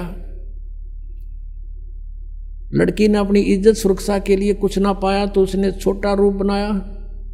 और इसने बकवाद के लिए मुँह खोल रखा था, मुँह के माध्यम से पेट में चली गई। वहाँ से परमेश्वर कबीर देव अपने पिता से पुकार की, भगवान, मेरी रक्षा करो। परमात्मा ने कहा, जोगजीत सहजदास जाओ उसके पास। और परमेश्वर स्वामी आए, अपने पुत्र का रूप बना के और कहा जो ज्योति निरंजन तुमने जुल्म कर दिया ऐसे पवित्र लोक में जो ऐसी गलती करता उसको ये सजा है कि तू आज से काल कहागा। एक लाख मानव शरीरधारी प्राणियों को नित खाया करेगा, सवा लाख उत्पन्न करेगा। आज से तेरा नाम काल होगा। लड़की को, दुर्गा को उसके पेट से निकाल दिया और उन दोनों को 21 ब्रह्मांड समेत सतलोक से निष्कासित कर दिया। 16 शंख कोष की दूरी पर 21 ब्रह्मांड आकर रुक गए और यहाँ फिर अपने मालिक की विधि अनुसार ये चक्कर काटने लगे। अब काल ने फिर सोचा कि अब मेरा कौन के बिगाड़ेगा जो इन्होंने सजा देनी थी मुझे दे दी। दुर्गा के साथ फिर दुर्व्यवहार शुरू किया। इसने फिर प्रार्थना की कि ज्योति निरंजन पहले तो तू मेरा बड़ा भाई, मैं तेरी छोटी बहन। दूसरे, मैं तेरे पेट से बाहर आई हूँ, तेरी बेटी होगी। यानी इसने अपनी इज़्ज़त बचाने के लिए सब कुछ कह दिया, पर इसका कोई असर नहीं हुआ। परमात्मा ने देखना था कि ये कितना बकवाद कर सकता है, और लड़की को प्रजनन इंद्री भी अपनी तरफ़ से नहीं लगाई थी। इसने अपनी सिद्धि शक्ति से, नाखूनों से प्रजनन इंद्री बनाई और दुर्गा के साथ विलास किया, तीन पुत्रों की उत्पत्ति की, बड़े का नाम ब्रह्मा, दूसरे का विष्णु, तीसरे का शिव हुआ। अब मैं तुमसे कहूँ, चिताई, त्रिदेवन की उत्पत्ति भाई। ज्ञानी सुने सो हृदय लगाई, मूर्ख सुने तो गम ना पाई। माष्टंगी पिता निरंजन, ये जमदार वंशन अंजन, पहले की निरंजन राई, पीछे से माया उपजाई। माया रूप देख अति शोभा, देव निरंजन तन मन लोभा। निरंजन की ने भोग विलासा, माया को रही तब आशा। तीन पुत्र अष्टंगी जाए ब्रह्मा विष्णु शिव नाम धराए। तीन देव विस्तार चलावे, इनमें यो जग धोखा खावे। तीन गुणों की भक्ति में ये भूल पड़ो संसार। कह कबीर निज नाम बिना, कैसे उतरो पार? तीन देव की जो करते भक्ति, उनकी देना हो मुक्ति। कुरान शरीफ का ज्ञानदाता कहता है कि वो कबीर भगवान है, जिसने छः दिन में सृष्टि रची अब थोड़ा सा पहले पवित्र बाइबल दिखाना पड़ेगा। ये है पवित्र बाइबल, संपूर्ण जीवन अध्ययन बाइबल ये बाइबल है, ये है इसका जर्नल एडिटर, ये यहाँ से हिंदी पढ़ेंगे। प्रबंधक, संपादक, डेविड सटवार्ड अंग्रेज़ी प्रधान संपादक Donald C Stamps, M A, M D V. संयुक्त संपादक ये ये सारे इनका ये यहाँ से छपा ये देख लो। मैसूर, यूएसए से छपा है। अब इसमें सबसे पहले सृष्टि वो है, उत्पत्ति है इसमें।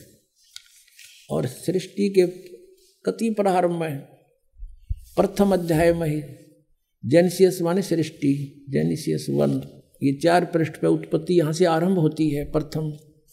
आदि में परमेश्वर ने आकाश और पृथ्वी की सृष्टि की। ये पहला दिन था। इस प्रकार ये पहला दिन हो गया। फिर फिर दूसरा दिन हो गया। प्रकाश प्रपुष बना दिया परमात्मा ने। फिर ये तीसरा साँझ भी भोर हो फिर तीसरा दिन हो गया। जो कुछ भी इसमें फलदार वृक्ष जिनके बीज एक एक जाति के अनुसार बनाए ये इस प्रकार। अब ये तीसरा दिन हो गया। दिन और रात पर प्रभुता करें और उज्ज्वला दियारा करें। इस प्रकार साँझ हुई, फिर भोर हुआ, ये चौथा दिन हो गया। फिर यहाँ देखें, ये प्रश्न नंबर पाँच पे, वो चार पे पढ़ा आपने। अब पाँच पे क्या है? साँझ हुई, भोर हुई, फिर ये पाँचवा दिन हो गया। छठे दिन पे आना हमना, असली बात ये है। फिर फिर परमेश्वर ने कहा, मनुष्य को हम अपने स्वरूप के अनुसार अपनी समानता में बनाएँ। और वे समुद्र की मछलियों और आकाश के पक्षियों और घरेलू पशुओं और सारी पृथ्वी पर और सब रेंगने वाले जंतुओं पर जो पृथ्वी पर रेंगते हैं, अधिकार रखें। यानी उनसे समझदार हों। तब परमेश्वर ने मनुष्य को अपने स्वरूप के अनुसार उत्पन्न किया। अपने ही स्वरूप के अनुसार परमेश्वर ने उसको उत्पन्न किया। और नर और नारी करके उसने मनुष्यों की सृष्टि की। तो परमात्मा किसा होया? मनुष्य जैसा, नर जैसा। अंडरस्टूड हो गया? अब यहाँ देखिएगा, इस प्रकार छठे दिन बोर हुई, साँझ हुआ, इस प्रकार यू छठवां दिन हो गया, अब सातवां दिन। और परमेश्वर ने अपना काम जिसे वह करता था, सातवें दिन समाप्त किया। अपने किए हुए सारे काम से सातवें दिन विश्राम लिया, यानी छह दिन में सृष्टि रच ली सातवें दिन विश्राम किया, बस। अब यहाँ से इतना ही लेना था। अब पवित्र बाइबल ने स्पष्ट कर दिया कि परमात्मा मनुष्य जैसा है। उसने अपने जैसे रूप में मनुष्य को बना, नर नारी करके उत्पन्न कर दिया। आगे बहुत अच्छा प्रमाण है इसमें कि परमात्मा साकार है, वो सामने खड़ा दिखाई देता है, बात करता है, बाइबल में लिखा है। अब कुरान शरीफ दिखाते हैं, आपको देखिएगा। ये कुरान शरीफ है, पवित्र कुरान शरीफ, और इसके विषय में लिखा है ये तो इनकी अरबी भाषा है, जालिकल किताबु ला रैब जो जैसला फ़ी ही जो इसका अर्थ इन्होंने किया है कि यह वह इलामी किताब है, धार्मिक किताब है, जिसमें कोई संदेह की गुंजाइश नहीं। यानी इसमें जो लिखा है वो फाइनल है, हमारे लिए इसमें हमने कोई डाउट नहीं, इसमें कोई गलत नहीं। इस, इसका कहने का भाव ये ये कहाँ से बना है? शास्त्रीय अरबी पद्धति पर नागरी लिपि में स अनुवाद सटीपन इसका अर्थ है स अनुवाद सटीपन स अनुवाद। रूपांतकार है नंद कुमार अवस्थी, शेरवानी संस्करण, ये कहाँ से छपा है? कुरान शरीफ, शेरवानी संस्करण। प्रकाशक हैं लखनऊ, किताबघर, मौसम बाग, सीतापुर रोड, लखनऊ, यहाँ से छपा। अब हम इसके सूरत फुरकानी पच्चीस पर आते हैं, ये देखिएगा। ये सूरत कुरान शरीफ है और सुरतुल फुरकानी, इसको सूरत बोलते हैं। सरतुल, सुरतुल फुरकानी, यानी सूरत फुरकानी पच्चीस। अब इसमें यहाँ से देखेंगे ये देखिएगा। ये बावन नंबर आयत है। इक्यावन यहाँ समाप्त होती है, ये बावन शुरू होती है। फलातुतियल काफिरन व जाहिदहुम जाहिदहुम, बिही जिहादन कबीरन। ये स्पष्ट लिखा कबीर। इसको ये कुरान शरीफ कहो चाहे मजीद कहो, अब दिखाएँगे आपको। अब इसका हिंदी अनुवाद यहाँ किया इन्होंने। ये इक्यावन समाप्त हुई, बावन प्रारंभ हुई। इसका अनुवाद है, ये जो हमने अरबी भाषा पढ़ी, लिखी है इसमें, नागरी लिपि में। अब इस बावन का यहाँ अनुवाद किया है तो ए पैगंबर, हज़रत मोहम्मद को कुरान शरीफ का ज्ञानदाता बोल रहा है, तुम काफिरों का कहा न मानना, जो परमात्मा की पूजा ना करते, अन्य देवताओं की पूजा करते हैं, उनको काफिर बोलते हैं। मानना? और इस कुरान शरीफ की दलीलों से जो मैं तुझे ज्ञान दे रहा हूँ, उनका सामना बड़े ज़ोर से करो। इन्होंने कबीर का अर्थ बड़ा कर दिया। और ये लिखना था कि वो अल्लाह फला तोतियल काफिरन व जाहिदम बीही जिहादन कबीरन। कबीरन माने कबीर के लिए तू संघर्ष कर। वो तो काफिर जो है, वो नहीं मानते कबीर इज़ गॉड। लेकिन मैं कह रहा हूँ, वो कबीर है सब कुछ। अब यहाँ कबीरन कहो, कबीर कहो, खबीर कहो, खबीरा कहो। ये इसी परमात्मा का एक भाषा में भिन्नता मंत्र अब आपको दिखाते हैं पवित्र सदग्रंथों में। देखिएगा शिव पुराण। यह है संक्षिप्त शिवपुराण सचित्र मोटा टाइप केवल हिंदी गीता प्रेस गोरखपुर से प्रकाशित। इसके संपादक कौन है? हनुमान प्रसाद पोदार। गीता प्रेस गोरखपुर से प्रकाशित है। रुद्र संहिता आपके रूबरू कराते हैं सदग्रंथ की। संक्षिप्त शिवपुराण पृष्ठ नंबर 98 से अठानवे। इसके लास्ट में थोड़ा सा यहाँ से लिंक करके आगे चलेंगे। पांचवा अध्याय रुद्र संहिता का एंड होता है। अपने पुत्र नारद की यह बात सुनकर लोक पिता में ब्रह्मा वहाँ इस प्रकार बोले, अब यह छठा अध्याय शुरू हो गया। ब्रह्मा जी ने कहा, ब्रह्मन अपने पुत्र से कह रहे हैं, ब्रह्मा जी, देव श्रोमणे तुम सदा समस्त जगत के उपकार में ही लगे रहते हो। तुमने लोगों के हित की कामना से बहुत उत्तम बात पूछी है। जिस समय समस्त चराचर जगत नष्ट हो गया था, फिर कुछ भी नहीं था, अंधकार ही अंधकार था। उस समय तत्सद ब्रह्म। यह श्रुति में जो सत्य सुना जाता है, एकमात्र वही शेष था। पहले तो ब्रह्मा ने वैसे ज्ञान नहीं था, फिर भी इन पुराणों को हम अभी तक सत्य मानते रहे, उससे ही देखें। तत्सद ब्रह्म। अब ये किसके विषय में संकेत है, बाद में बताएँगे। पहले हम अपना उद्देश्य देखते हैं। अब सौ पृष्ठ पर देखिएगा। जिस परब्रह्म के विषय में ज्ञान और अज्ञान से पूर्ण अब ब्रह्मा जी सबसे श्रेष्ठ वक्ता इस ब्रह्मांड का। और वो कहता, कुछ ज्ञान, कुछ झूठा, कुछ सच्चा मैं बताऊँ जिसा मुझे पता है। जिस परब्रह्म के विषय में ज्ञान और अज्ञान से पूर्ण उक्तियों द्वारा इस प्रकार विकल्प किए जाते हैं। उसने कुछ काल के बाद द्वितीय की इच्छा प्रकट की। अपने भीतर एक से अनेक होने का संकल्प उदित हुआ। तब उस निराकार परमात्मा ने अपनी लीला शक्ति से अपने लिए मूर्ति की कल्पना की। मूर्ति माने आकार होता है। जो मूर्ति रहित परम ब्रह्म है, उसकी मूर्ति, ये भगवान सदाशिव हैं। अर्वाचीन और प्राचीन विद्वान उन्हीं को ईश्वर कहते हैं। उस समय एकाएकी रहकर स्वेच्छा अनुसार व्यवहार करने वाले इन सदाशिव ने अपने विग्रह से स्वयं ही एक स्वरूप भूता शक्ति की सृष्टि की जो उनके अपने श्रीअंग से कभी अलग होने वाली नहीं थी। उस पराशक्ति को प्रधान प्रकृति गुणवती माया बुद्धि तत्व की जननी तथा विकार रहित बताया है। वह शक्ति अंबिका कही गई है, उसको प्रकृति ये प्रकृति शब्द याद रखना ये दुर्गा के लिए है यहाँ पर। गीता जी के अध्याय नंबर चौदह के श्लोक तीन, चार, पाँच में जब आपको दास दिखाएगा, ब्रह्मा, विष्णु, महेश की उत्पत्ति, वहाँ कोड वर्ण है ये। वहाँ दुर्गा के विषय में कहा है प्रकृति के, ये प्रकृति मेरी पत्नी है, मैं इसके पेट में बीज स्थापित करता हूँ गर्भ में, जिससे सबकी उत्पत्ति होती है, काल बोल रहा है गीता को। सर्वेश्वरी और त्रिदेव जननी तीनों देवताओं की माता और नित्या और मूल कारण भी कहते हैं, सदाशिव द्वारा प्रकट गई उस शक्ति की आठ बुझाएँ हैं, अष्टंगी। अब मैं तुमसे कहूँ, चिताई, त्रिदेवन की उत्पत्ति वाई, माँ अष्टंगी पिता निरंजन। जिसको ये सदाशिव कहते हैं ना, ये सदाशिव, ये है वो काल, वो शिव रूप धारण करके प्रकट हो जाता है अपने पुत्र का रूप बना करके। उसकी आठ बुझाएँ हैं, शक्ति के आठ बुझाएँ हैं, नाना प्रकार के आभूषण उसके श्री अंगों की शोभा बढ़ाते हैं। अब प्रकृति है या प्रकृति जो सारे आठ हथियार रखती है, वो उसकी आठ बुझाएँ हैं और अनेक प्रकार के अस्त्र शस्त्र धारण करती है।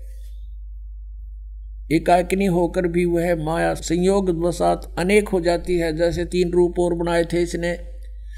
सावित्री, लक्ष्मी और पार्वती के। जो वे सदाशिव हैं, उन्हें परम पुरुष ईश्वर शिव शंभु और महेश्वर कहते हैं। अब यहाँ क्लियर होगा इसका। अब ये हम 101 पर आगे पढ़ते पढ़ते 101 पृष्ठ पर। रुद्र संहिता और ये छठा, सातवां अध्याय चल रहा है। वे अपने सारे अंगों पर बसम रमाए रहते हैं। उन काल रूपी ब्रह्म ने। हो गया क्लियर वो काल रूपी ब्रह्म है। ब्रह्मा, विष्णु, महेश का जो पिता है, दुर्गा का पति है, काल रूपी ब्रह्म ने एक ही समय में शक्ति के साथ नाथ नहीं है। शक्ति के साथ शिवलोक नामक क्षेत्र का निर्माण किया था। उस उत्तम क्षेत्र को काशी कहते हैं। वे प्रिया और प्रियतम रूप।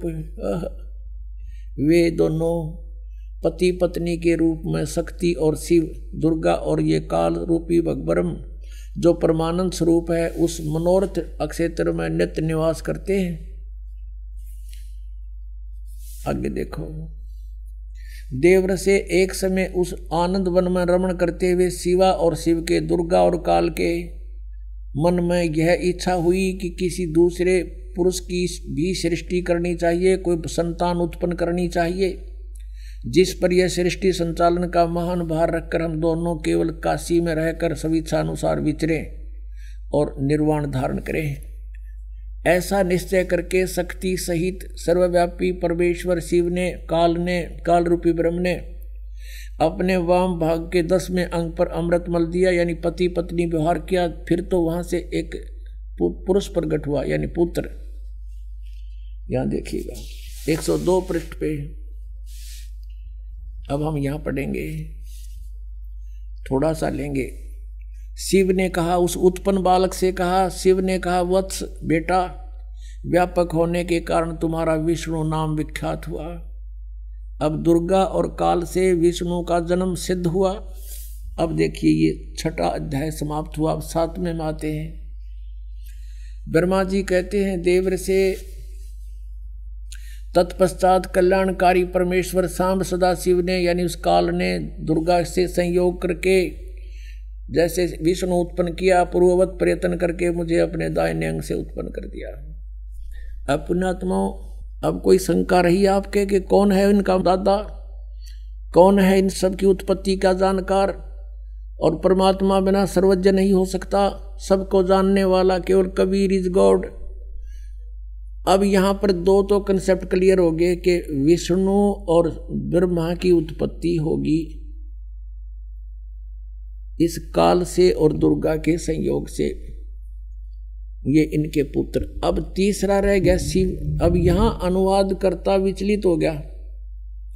मूल संस्कृत पाठ में सही लिखा है। अब इसने अनुवाद करता केवल हिंदी है इसमें। इसने यहाँ गड़बड़ी कर दी। सोचा कि शिव से शिव की उत्पत्ति लिखूँगा तो मैं पागल कहूँगा इसने वो टाल मटोल कर दी। परमात्मा कहते हैं, चोर चोरावे तू बड़ी और गड्ढे पानी में, वो गड्ढे हुआ ऊपर आओ ना सच्चाई छनी ना। एक चोर ने तुम्बा चुरा लिया। सुख का तुम्बा ये मतीरिया हुआ कर जैसे पेट तुम्बा होता बहुत बड़ा एक फल होता है, वो सूख जाता है, उसके अंदर से बीज निकाल देते हैं तो वो सूख कर बिल्कुल एक गेंद जैसा हो जाता, अच्छी बड़ी गेंद जैसा। उसने चुरा कर उसने सोचा, पानी में लको दे, छुपा दे, वो गोता मारे और पानी में नीचे छोड़ का और ऊपर आ जाए उससे पहले। तो कहते हैं, चोर चुरावे तुम बड़ी गड्ढ पानी में, वो गड्ढ है वो ऊपर आवे, नो सच्चाई छानी ना। अब आपको दिखाते हैं। ब्रह्मा, विष्णु, महेश से अन्य है जो इनका पिता है। अब देखिएगा, वही रुद्र संहिता। ये वही शिवपुराण है, संक्षिप्त शिवपुराण 110 पृष्ठ पे रुद्र संहिता चल रहा है। अब यहाँ नौवे अध्याय में आगे लास्ट में। इस प्रकार ब्रह्मा, विष्णु तथा रुद्र इन तीन देवताओं में गुण हैं, परंतु शिव गुणातीत माने गए हैं। रजगुण ब्रह्मा सतगुण विष्णु, तमगुण शिव, ये भी सिद्ध हो गया। इन तीनों में गुण है, परंतु वो शिव, यानी सदा शिव ये काल रूपी ब्रह्म, ये इन तीनों से अलग है। यहाँ पे रुद्र शब्द लिख के इन्हें फेर गड़बड़ी कर दी। इन्हें सोचेंगे, रुद्र तो अलग है कोई। आगे इसका कंसेप्ट और क्लियर कर दिया। अब जैसा कि आपको रह रह कर दास ज्ञान कराता है, लेकिन आप विद्यार्थी हो, कई बार ऐसा होता है कि आप सत्संग अटेंड नहीं कर पाते, उस समय वो टॉपिक चल पड़ता है। कैसे भ्रमित हैं? कहते हैं, तीन देव सो उसको झावे निरंजन का हुआ पार नहीं पावे। ऋषि मुनियों ने परमात्मा प्राप्ति के लिए वेदों को पढ़ा, ओम नाम को पूर्ण परमात्मा का मान लिया, ब्रह्म को सुप्रीम गॉड मान लिया हठ योग किया, ओम नाम का जाप किया, लेकिन कुछ भी हासिल ना हुआ तो जैसे क्या हुआ? समाधि लगाते थे मेडिटेशन करते थे, समाधिस्थ हो जाते थे। तो ये काल कैसे छल करता है? किसी को ब्रह्मा के रूप में दर्शन दे देता है समाधि दशा में। तो वो कहता है, Brahma is God, Brahma is God, Brahma ही परमात्मा है तो छुपाए बैठे अपने आप को, मैंने समाधि में देख लिया, ये तो भगवान है। अब इससे ब्रह्मा जी की प्रभुता होगी ब्रह्मा जी के भी चौड़ी काक होगी कि मैं भगवान हूँ। उधर से ये काल क्या करता? किसी दूसरे ऋषि को विष्णु जी के रूप में दे दिया दर्शन अपने पुत्र विष्णु के रूप में। उसने सब जगह ढिंडोरा पीट दिया कि ये खुद मालिक है, ये पूर्ण परमात्मा हजरो अमर है, यही सर्व शक्तिमान है, यही तीन रूप बना लेता है, ये विष्णु इज़ गॉड। इस बात से विष्णु जी फूल गए, आई एम गॉड। किसी को ही अपने पुत्र शिव के रूप में दर्शन दे दिए तो उसने शिव जी को सर्वेश्वर बता दिया, महेश्वर, मृत्युंजय काल सर्वेश्वर बता दिया। इसी बात के भ्रम से एक बार ब्रह्मा ने कहा, विष्णु जी को जा करके मैं तेरा बाप, तू खड़ा होकर मेरा सत्कार नहीं करता। विष्णु जी कहते, मैं तेरा बाप, तू मेरी नाभि कमल से उत्पन्न हुआ है। ब्रह्मा कहता, मैं सारी सृष्टि का रचने वाला हूँ, तू मेरा पुत्र है। इस बात पर गुट बाज गया, दोनों का झगड़ा हो गया। तो जब काल ने ब्रह्म ने देखा कि ये तो लड़ मरेंगे, उन्होंने उसके बीच में एक पिलर खड़ा कर दिया तेजों में सतंभ ये लड़ना छोड़ गए, उसकी ऊपर नीचे ढूँढने लगे, खोज करने लगे, इसका एंड कहाँ है? कहीं एंड ना मिल रहा फिर माँ ने झूठ बोल दी। वो तो एक लंबी कहानी हम बताते हैं, फिर क्या हुआ कि ये काल आ गया सदा शिव रूप में, अपने पुत्र के रूप में प्रकट हो गया, शिव के रूप में। और इन दोनों से कहा कि यू आर नॉट गॉड तुम परमात्मा नहीं हो, तुम्हें भ्रम हो गया, तुम अपने आप को ईश समझते हो इस तुम्हारी ये फड़क निकालने के लिए, भ्रम निवारण करने के लिए मैं आया हूँ। इसके लिए आपको विद संस्कृत दिखानी पड़ेगी, या शिव पुराण देखिएगा। ये प्रथम भाग है शिव महापुराण, हिंदी टीका सहित। श्री शिव महापुराण विद्या अवरिधि पंडित ज्वाला प्रसाद जी मिसरकृत हिंदी टीका सहित खेमरा श्री कृष्ण दास प्रकाशन बम्बई इतने से। अब हम इसमें थोड़ा सा लिंक देखेंगे। एक बार ब्रह्मा और विष्णु का युद्ध हो गया। अब यहाँ इसके ग्यारह पृष्ठ पे विद्वेश्वर संहिता। विद्वेश्वर संहिता भाग एक, अध्याय छः में। नंदी केश्वर बोले नंदी केश्वर यानी शिव का वाहन बताता है। इस काल रहता है इन्हीं रूप में।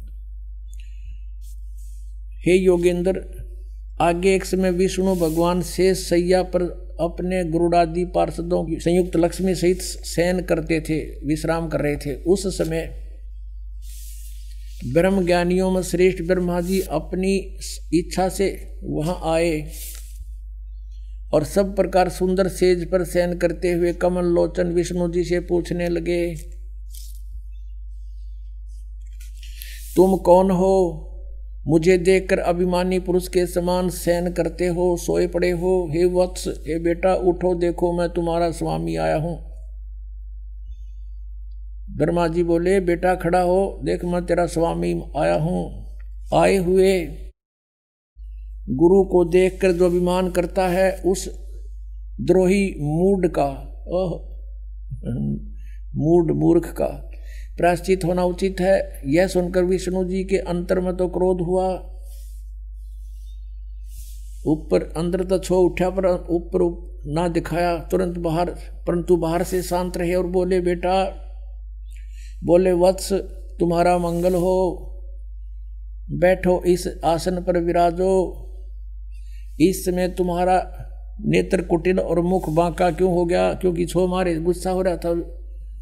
ब्रह्मा को, ब्रह्मा जी बोले, वत्स विष्णु ये बेटा विष्णु, तुमको समय के प्रभाव से अभिमान है।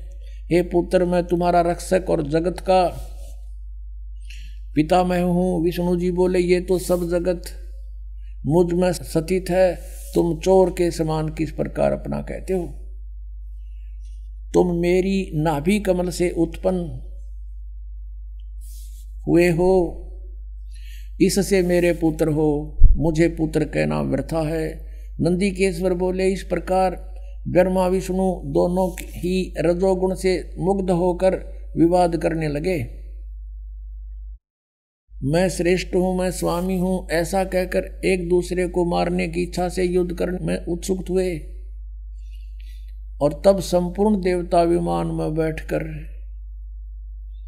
उस महा अद्भुत युद्ध को देखने को चले आए और आकाश से उनके ऊपर फूल बरसाने लगे। वारे देवता हो जैसे जोटे बढ़ा करें गाँव में, जैसे दो दो लड़ रहे हैं और देवता नो के शाबाश, बहुत अच्छा कर दो काम और फूल बरसावें। ये देवताओं के लक्षण है। इनको बीच में आना चाहिए था और हाथ पैर जोड़ कर उनको छुटवाना चाहिए था कि तुम लड़ोगे तो हमारा क्या होगा? हर देवता ने हो गया ऊपर तो फूल बरसावे, शाबाश, मरो कटके। तो यह पंचायत तो पहले तो बिगड़ रही है को नई को नहीं बिगड़ी हुई है। ये वहीं से देवताओं के लक्षण तो हम हमारे जैसे यहाँ इस पृथ्वी लोक के फिर क्या होगा? ये तो सोचने की बात है। अंडरस्टूड है, हम किसे होंगे फिर? अब इनका झगड़ा हो गया। फिर बीच में, अब शॉर्टकट में बताऊँगा, ये थोड़ा सा दिखाना ज़रूरी था। जिनको हम पूजा करते उनकी बुद्धि कितनी थी। जिनको हम सर्वेश्वर, महेश्वर और भगवान मान्या करते वो चौथी कक्षा के बच्चों जैसे नेचर के थे। चौथी, तीसरी कक्षा के बालक झगड़ते हैं।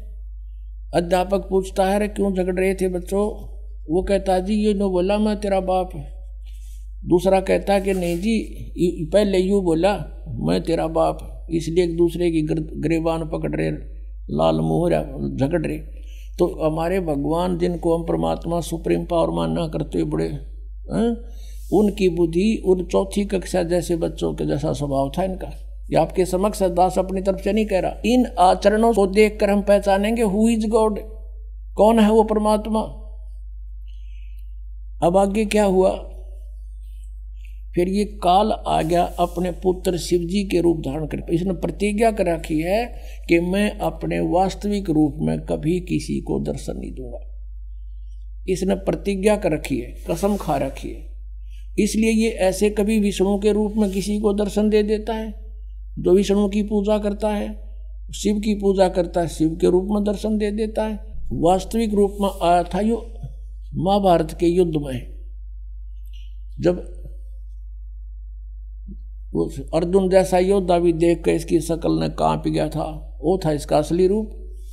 और कहता, मैं काल हूँ, सबको खाने के लिए आया हूँ। और अर्जुन ने करबद्ध होकर कहा, था भगवान, आप अपने उसी चतुर्भुज रूप में आ जाओ। अब मुझसे ये देखा नहीं जाता। कलजा फट गया उसका। अब ये आ गया वहाँ पर शिव रूप में। इन दोनों के बीच में वो पिल्लर ठोक दिया। आके खड़ा हो गया। और कहता है कि मैं तुम्हारी बुद्धि ठिकाने करने आया हूँ। तुमने अपने आप को भगवान मान रखा यू आर नॉट गॉड ये देखिएगा। अब ये है पृष्ठ नंबर सत्रह पे। पहले हमने ग्यारह पर पढ़ा था। विद्वेश्वर संहिता अध्याय नौ। उन दोनों की अज्ञानता और वैर को दूर करने के अर्थ दोनों से कहा, किसने? उस सदा काल रूपी ब्रह्म ने सदा शिव जिसको कहते हैं, इनके पिता ने। क्या कहा, मेरे सकल और निष्कल वेद से दो रूप हैं, परंतु और ईश्वर नहीं। इस कारण से उनके दो रूप नहीं हो सकते। पहले सतम रूप, यानी वो पिल्लर रूप में खड़ा हो गया था, और पीछे मूर्तिमान रूप धारण किया। इसमें ब्रह्म निष्कल है और ईश्वर रूप सगुण है। यह मेरे दोनों रूप सिद्ध हैं, दूसरे किसी के नहीं हो सकते। इस कारण तुम दोनों को अथवा दूसरों को ईश्वरताओं की प्राप्ति नहीं हो सकती। तुमने जो अज्ञानता से अपने को ईश यानी भगवान मान लिया, ये बड़ा ही अद्भुत हुआ। उसको दूर करने को ही मैं रण स्थान में आया। तुमने जो अज्ञान से ब्रह्मा और विष्णु को कह रहे हैं, उनके पिता ये काल अपने को ईस मान लिया। तुम ईस नहीं हो यू आर नोट गॉड ये बड़ा ही अद्भुत हुआ। उसके दूर करने को ही मरण स्थान में आया। अब तुम अपना अभिमान त्याग कर मुझ ईश्वर में अपनी बुद्धि लगाओ। मेरे ही प्रसाद से लोक में सब अर्थ प्रकाश करते हैं। अठारह पृष्ठ अब यहाँ देखिएगा नीचे, हे पुत्रो, अब ये काल कह रहा अपने दोनों पुत्र, ब्रह्मा और विष्णु को, हे पुत्रो, यह कृत आपने तप से प्राप्त किए हैं? कौन से कृत? कौन सी जॉब? उत्पत्ति और सतिथि सृष्टि। देखो, हे पुत्रो, यह कृत आपने तप से प्राप्त किए हैं, जो कि सृष्टि, उत्पत्ति और पालन कहता है। सो मैंने प्रसन्न होकर तुम्हें दिए हैं। इसी प्रकार दूसरे दो कृत, अब देखो सारा कंसेप्ट क्लियर हो गया। अब वक्ता है ये काल, और कहते हैं दो कृत और रुद्र और महेश को प्रदान किए हैं। अब दो तो ऊपर हो गए पुत्रों, दो तो ये ऊपर थे, और अब ये दो ये हो गए रुद्र और महेश। इनसे अलग है, यो बोलने वाला इनका पिता। इतना ही कंसेप्ट क्लियर करना था, अपन यहाँ और आगे नहीं। इसलिए गीता जी अध्याय नंबर अठारह के श्लोक नंबर बैसठ में गीता ज्ञानदाता कहता है कि तू सर्वभाव से उस परमेश्वर की शरण में जा। उसकी कृपा से तू परम शांति को सनातन परम धाम को प्राप्त होगा। श्रीमद भगवद गीता अध्याय नंबर सत्रह के श्लोक तेईस में कहा कि ओम तत्सत निर्देश है, ब्रह्मण त्रिविद समर्थ है।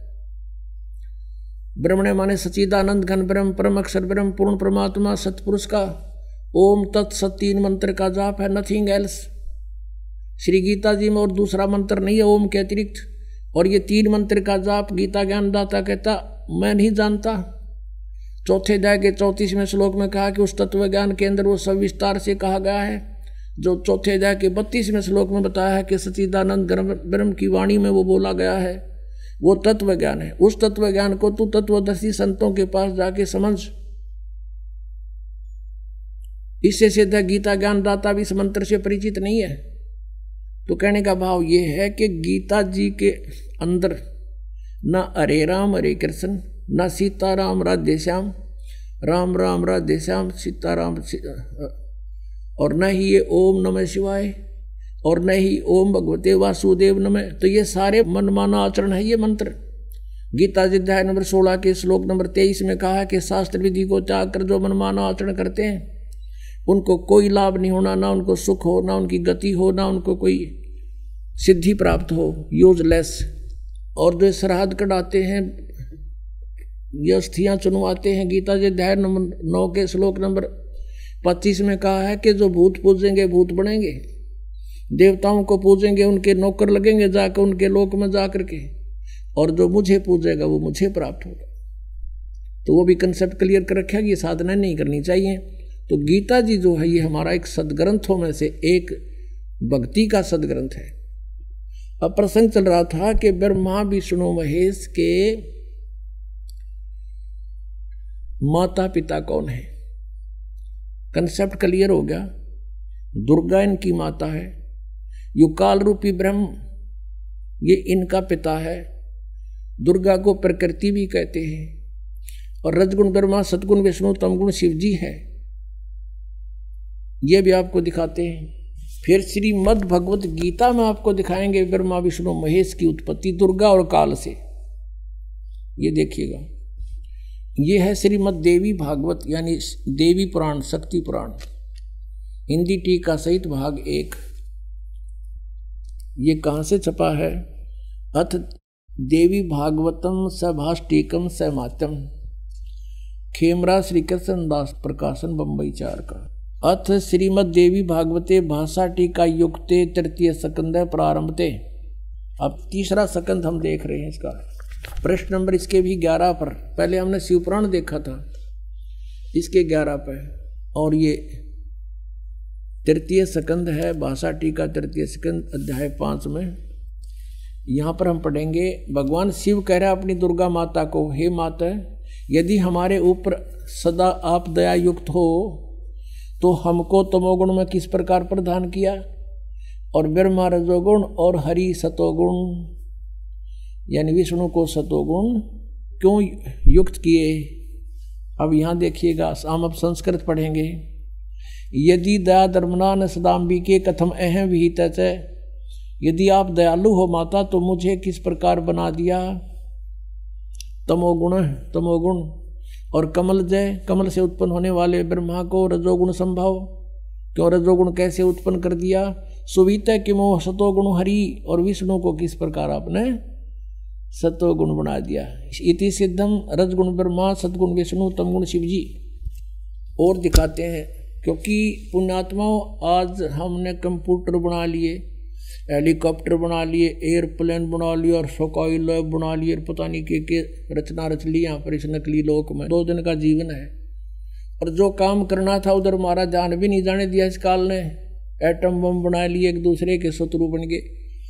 जो बनाना था वो छेड़ा भी कोई नहीं, शुरू भी नहीं किया, उसका स्टार्ट भी नहीं कर रखा। अब देखिएगा, ये पीएचडी करा रहा है ये दास आपको। सौभाग्य आपको इस यूनिवर्सिटी में प्रवेश मिल गया, जो मोक्ष मिलेगा इससे। ये मार्कंडे पुराण गीता प्रेस गोरखपुर से प्रकाशित है। इसके 123 पृष्ठ पे आपको दिखाते हैं। मार्कंडे जी कह रहे हैं, संक्षिप्त मार्कंडे पुराण 122 से शुरू होगा, यहाँ से देखते हैं 123 पर फिर पूरा विवरण है। मार्कंडे जी बोले, ये मार्कंडे जी का उपदेश चल रहा है, ये यहाँ देखेंगे 123 पृष्ठ पे। अब यहाँ जाते हैं हम। इस तरह स्वयंभू परमात्मा की तीन अवस्थाएँ हैं। रजोगुण प्रधान ब्रह्मा तमोगुण प्रधान रुद्र, सतगुण प्रधान सत प्रधान विश्वपालक विष्णु है, और ये ही तीन देवता हैं, और ये ही तीन गुण हैं।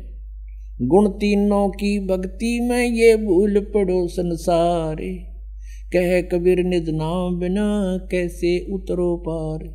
तीन देव की जो करते भक्ति, उनकी कदे ना हो मुक्ति। अब ये कंसेप्ट क्लियर हो गया। रजगुण ब्रह्मा है सतगुण विष्णु, तमगुण शिव जी अब और दिखाते हैं, ब्रह्मा, विष्णु, महेश, नासवान है। उसके बाद आपको श्रीमद् भगवद गीता में दिखाएँगे इनकी उत्पत्ति दुर्गा और काल से। ये देखिएगा, श्रीमद देवी भागवत गीता प्रेस गोरखपुर से प्रकाशित। संपादक हनुमान प्रसाद पोदार चिमनलाल गोस्वामी। इसके 123 पृष्ठ को दिखाएँगे बस थोड़ा सा। 123 पृष्ठ पे। अब भगवान विष्णु अपनी माता दुर्गा की स्तुति करते हुए कह रहे हैं, तुम शुद्ध स्वरूपा हो। ये सारा संसार तुम इसे उद्भासित हो रहा है। मैं, ब्रह्मा और शंकर, हम सभी तुम्हारी कृपा से विद्यमान हैं। हमारा आविर्भाव और त्रोभाव, आविर्भाव माने जन्म, त्रोभाव माने मृत्यु हुआ करता है। केवल तुम ही नत हो, जगत जननी हो, प्रकृति और सनातनी देवी हो। प्रकृति शब्द याद रखना दुर्गा के लिए है। भगवान शंकर बोले, देवी, यदि माँ भाग विष्णु तुम ही से प्रकट हुए हैं, उस तो उनके बाद उत्पन्न होने वाले ब्रह्मा भी तुम्हारे ही बालक हुए। फिर मैं तमोगुणी लीला करने वाला शंकर क्या तुम्हारी संतान नहीं हुआ? अर्थात मुझे भी उत्पन्न करने वाली तुम ही हो। शिवे, संपूर्ण संसार की सृष्टि करने में तुम बड़ी चतुर हो। कंसेप्ट क्लियर हुआ? इस संसार की सृष्टि सती थी और संहार में तुम्हारे गुण सदा समर्थ है। उन्हीं तीनों गुण से उत्पन्न हम ब्रह्मा, विष्णु एवं शंकर, नियमानुसार कार्य में तत्पर रहते हम तो केवल आप वर्क डन दे सकते हैं, किसी का कोई परिवर्तन नहीं कर सकते। अब इससे चार कंसेप्ट क्लियर हो गए। इस पवित्र देवी पुराण के इन चंद लाइनों में चार कंसेप्ट क्लियर हो गए। एक तो ये हो गया कि ब्रह्मा, विष्णु, महेश नासवान है। इनकी जन्म मृत्यु होती है। दूसरा ये हो गया कि इनकी माता दुर्गा है। और तीसरा ये हो गया रजगुण ब्रह्मा, सदगुण विष्णु, तमगुण शिव जी और चौथा ये हो गया कि ये केवल वर्क डन जैसा कर्म करोगे वैसा ही दे सकते, इसमें कोई परिवर्तन नहीं कर सकते। और पांचवा ये भी हो गया कि दुर्गा को प्रकृति भी कहते हैं। अब देखिएगा, पवित्र श्रीमद भगवत गीता। गीता प्रेस गुरुपुर से प्रकाशित है। जय दयाल गोविंद का इसके अनुवादक है। अब चौदहवें अध्याय के तीन श्लोक ये कंसेप्ट क्लियर कर देंगे। कोड वर्ड है, चारों वेदों का संक्षिप्त वर्णन है ये। बहुत ही शोर्ट में अब देखना यहाँ से। ये है चतुर्दशो अध्याय, चौदहवा अध्याय। अध्याय चौदह और श्रीमद् भगवद गीता। यहाँ देखना। अब तीसरे श्लोक से। हे अर्जुन, मेरी महत ब्रह्म रूप मूल प्रकृति। वैसे ही इन्होंने यहाँ अनुवाद गलत कर रखा है। वैसे इसी से देखेंगे। प्रकृति सर्वभूतों की, सभी प्राणियों की योनि अर्थात गर्भाधान स्थान है और मैं उस योनि में चेतन समुदाय गर्भ को स्थापन करता हूँ। ततः माने उसके संयोग से, ततः माने उससे सब भूतों की प्राणियों की उत्पत्ति होती है। और चौथे में हे अर्जुन, नाना प्रकार की सब योनियों में जितनी मूर्तियाँ अर्थात शरीरधारी प्राणी उत्पन्न होते हैं, दुर्गा प्रकृति प्रकृति तो उनकी गर्भ धारण करने वाली माता है और मैं बीज स्थापन करने वाला पिता हूँ। यू काल बोल रहा है और पाँचवें में मैं स्पष्ट कर दिया है, हे अर्जुन, सतगुण, रजगुण, तमगुण, ये प्रकृति से उत्पन्न।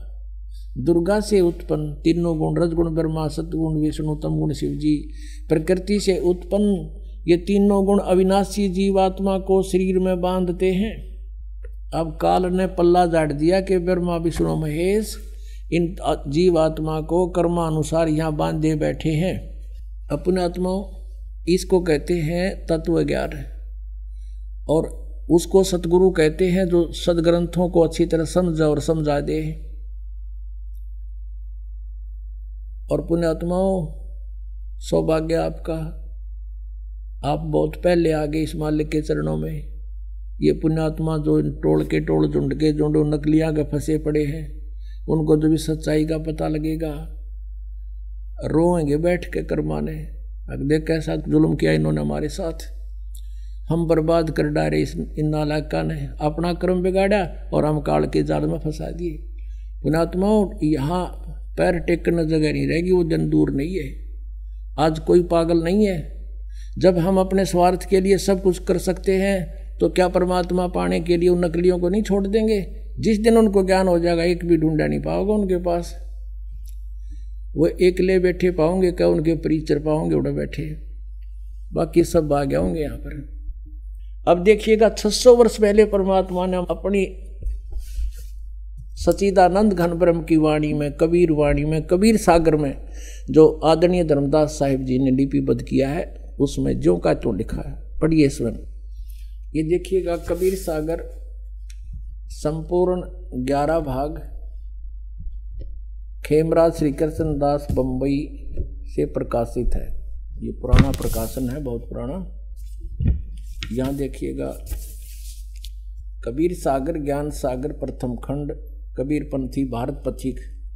स्वामी युगलानंद बिहारी द्वारा पुरस्कृत मुद्रक एवं प्रकाशक है खेमरा श्री कृष्णदास अध्यक्ष श्री वेंकटेश्वर प्रेस, खेमरा श्री कृष्णदास स्मारक, मुंबई। अब हम आपको ले चलते हैं इसके बोध सागर ज्ञान बोध में। ये ज्ञान बोध और ये बोध सागर प्रश्न नंबर इक्कीस पर आपको पढ़ाएँगे। धर्मदास ये जग बोराना कोई न जाने पद निर्वाणा।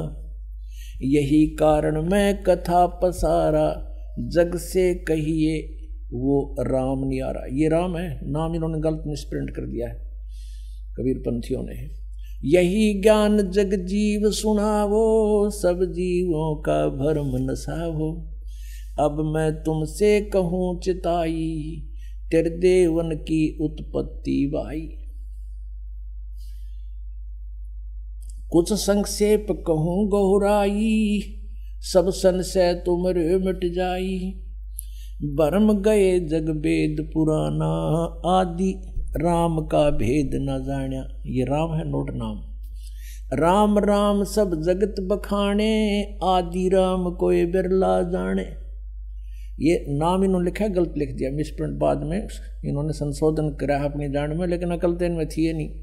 अब सचमुच यहाँ चल रहा है कि राम राम, सब जगत बखाने आदि राम आदि राम माने सनातन परमात्मा, सबसे पहला प्रथम पुरातन भगवान, कोई बिरला जाने। ज्ञानी सुने सो हृदय लगाई, मूर्ख सुने तो गम ना पाई। माँ अष्टंगी पिता निरंजन, ये जम दारुण वंशन अंजन। अब इनकी माता अष्टंगी दुर्गा है, पिता ये ज्योत निरंजन काल है। पहले कीन निरंजन राई, पीछे से माया उपजाई। माया रूप देख अति शोभा, देव निरंजन तन मन लोभा। काम देव धर्मराय सताए, देवी को तुरंत दरखाए। ये धर्मराय यहाँ इस काल को कहा है। पेट से देवी करी पुकारी, हे साहब, मोहे करो उबारी। टेर सुनी सतगुरता आए, अष्टंगी को बंद छुड़वाए। यहाँ टेर सुनी कहाँ हम आए, ये परमात्मा अपनी तरफ़ से करी। दिया इन्होंने गलत लिख दिया धर्मराय यानी काल ने, निरंजन ने हिकमत की ना नख रेखा से भग कर लेना। धर्मराय करे भोग विलासा, माया को रही तब आशा। तीन पुत्र अष्टंगी जाए, ब्रह्मा, विष्णु, शिव नाम धराए। तीन देव विस्तार चलावे, इनमें यो जग धोखा खावे। पुरुष गम को कैसे को पावे, काल निरंजन जग भरमावे तीन लोक अपने सुत दीन्या, सुन निरंजन बासालीन्या अलख निरंजन, सुन ठिकाना हाँ ब्रह्मा, विष्णु, शिव, भेद न जाने ब्रह्मा, विष्णु, महेश को नहीं मालूम आज तक हमारा पिता कौन है। तीन देव सो उसको ध्यावे, निरंजन का वे पार न पावे। अब ब्रह्म साधना ये भी कर रहे हैं, पर इनको नहीं मिले वो आज तक। अलख निरंजन, बड़ा बटपारा, तीन लोक जीव कीन आहारा। ये ठग है बटपारा। तीन लोक के जीवों को खा रहा है। ब्रह्मा विष्णु शिव नहीं बचाए, सकल खाए, पुन दूर उड़ाए। कहते, ब्रह्मा विष्णु महेश को भी मारेगा, इनको भी खाएगा। तिनके सुत हैं तीनों देवा अंधर जीव करते हैं सेवा। होए होए कहते, इस काल के ये तीन पुत्र हैं ब्रह्मा विष्णु महेश और ये अंधे ज्ञानहीन, ज्ञान नेत्रहीन प्राणी, कहते इन की पूजा करते हैं। अकाल पुरुष काहू नहीं चीन्या काल पाए सभी गैलीना तीन देव और असुर अवतारा, ताको भजे सकल संसारा। गुण तीनों का ये विस्तारा, धर्मदास में कहूँ पुकारा। गुण तीनों की भक्ति में ये भूल पड़ो संसार। कहें कबीर निज नाम बिना, कैसे उतरो पार? तीन देव की जो करते भक्ति, इनकी कदे ना हो मुक्ति। अब पुण्यात्मा कलेजा फट जा जब बुद्धिमान व्यक्ति हो। अरे 600 वर्ष पहले आकर के ये वाणी जिसना मन पढ़ कहा करते थे अशिक्षित और वेद शास्त्रों को नहीं जानता। और उन्होंने ये लिखवा रखा, लिख रखा है। कि ऐसा ऐसा था और आज यही हमारे सदग्रंथों में लिखा हुआ मिल जावे। तो पुण्यात्मा भगवान कौन है? Kabir is God. परमात्मा ही बता सकता है। जैसे गीता ज्ञान दाता ये ब्रह्म है, यही काल है। अपने पुत्र श्री कृष्ण में प्रवेश करके ये बोल रहा ये ऐसी ही लीला करता है, ये सबके किसी के सामने नहीं आता। श्रीमद भगवद गीता अध्याय नंबर चार, श्लोक नंबर पाँच और नौ में ये स्वयं कहता है, अर्जुन, तेरे और मेरे बहुत जन्म हो चुके हैं। तू नहीं जानता, मैं जानता हूँ, मेरे कर्म और जन्म अलौकिक है। इसके कर्म अलौकिक यूँ हैं, यूँ किसी में प्रवेश करके बोल पड़ता है। और गीता जी अध्याय नंबर सात के श्लोक नंबर चौबीस, पच्चीस में कहा है कि ये मूर्ख समुदाय सामने खड़े सैनिक, मुझे ये कृष्ण मान रहे होंगे आई एम नोट कृष्ण मुझ अव्यक्त को ये व्यक्ति आप न मननते, ये मुझे कृष्ण मान रहे होंगे जो मैं ये बोल रहा हूँ। मैं कृष्ण नहीं हूँ, मैं अपनी योग माया से छुपा रहता हूँ, मैं कभी किसी के समक्ष प्रकट नहीं होता। ये मेरा अटल अनुतम घटिया नियम है। मैं कभी किसी के सामने नहीं आता, मैं छुपा रहता हूँ, गुप्त रहता हूँ।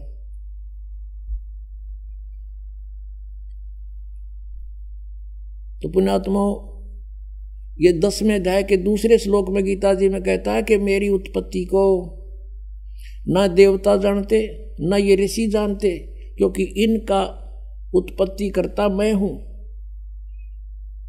अब पिताजी की उत्पत्ति को संतान नहीं जान सकती। दादाजी बता दे, सारी डेट ऑफ़ बर्थ।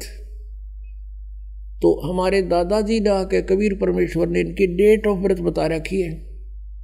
और इस ब्रह्म की उत्पत्ति बता रखी है। इनके बाप की भी उत्पत्ति बता रखी है, पिता की कैसे उत्पन्न हुआ था वो? तो कौन है वो भगवान जिसने सारी सृष्टि रची? Kabir is God.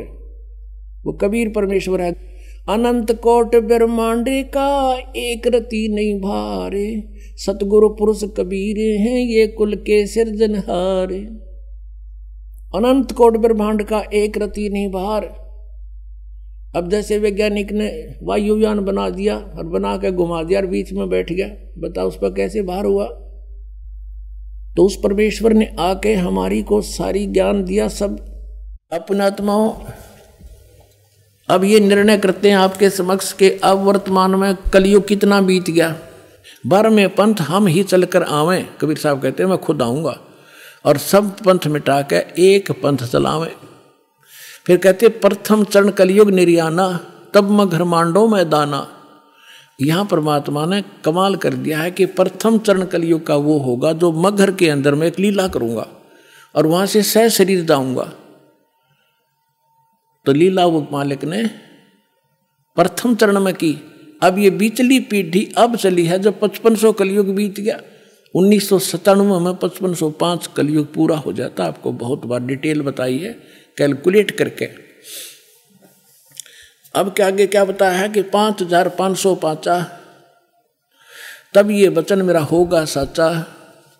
फिर कहा है कि धर्मदास मरी लाख दोहाई, ये मूल शब्द बाहर ना जाए, ये बाहर ना जाए मूल ज्ञान है यो। पवित्र ज्ञान तुम जग में भाखो, बताओ, लेकिन मूल ज्ञान तुम गुप्त ही राखो। गोई माने गुप्त। मूल ज्ञान जो बाहर पढ़ ही बिचली पीढ़ी वन सहंस नितर ही तैतीस अरब ज्ञान हम बाखा और मूल ज्ञान हमने गुप्त ही रखा मूल ज्ञान तुम तब लग छुपाई जब लग द्वादश पंथ मिट जाई। अपनात्माओं अब ये निर्णय करते हैं आपके समक्ष के अब वर्तमान में कलयुग कितना बीत गया। पवित्र हिंदू धर्म में इन शंकराचार्यों के द्वारा रची गई पुस्तक एक अथेंटिक रिकॉर्ड माना जाता है। इन्हीं से हम स्पष्ट करते हैं कि वर्तमान में कलयुग कितना बीत चुका है, देखिएगा। एक पुस्तक है, ज्योतिर्मय ज्योतिर्मठ। यहाँ इसका कुछ विवेचन दिया है, ज्योतिर्मय ज्योतिर्मठ। श्री स्वरूपानंद सरस्वती जी महाराज, ये स्वरूपानंद जी है, जो अब वर्तमान में गद्दी पर बैठे हैं। श्री स्वामी ये दो मठों के अधिकारी हैं, ज्योतिष मठ पीठा, पीठाधीश्वर और द्वारका पीठ के, ये दो के इंचार्ज हैं सरस्वती। अब यहाँ क्या लिखा है?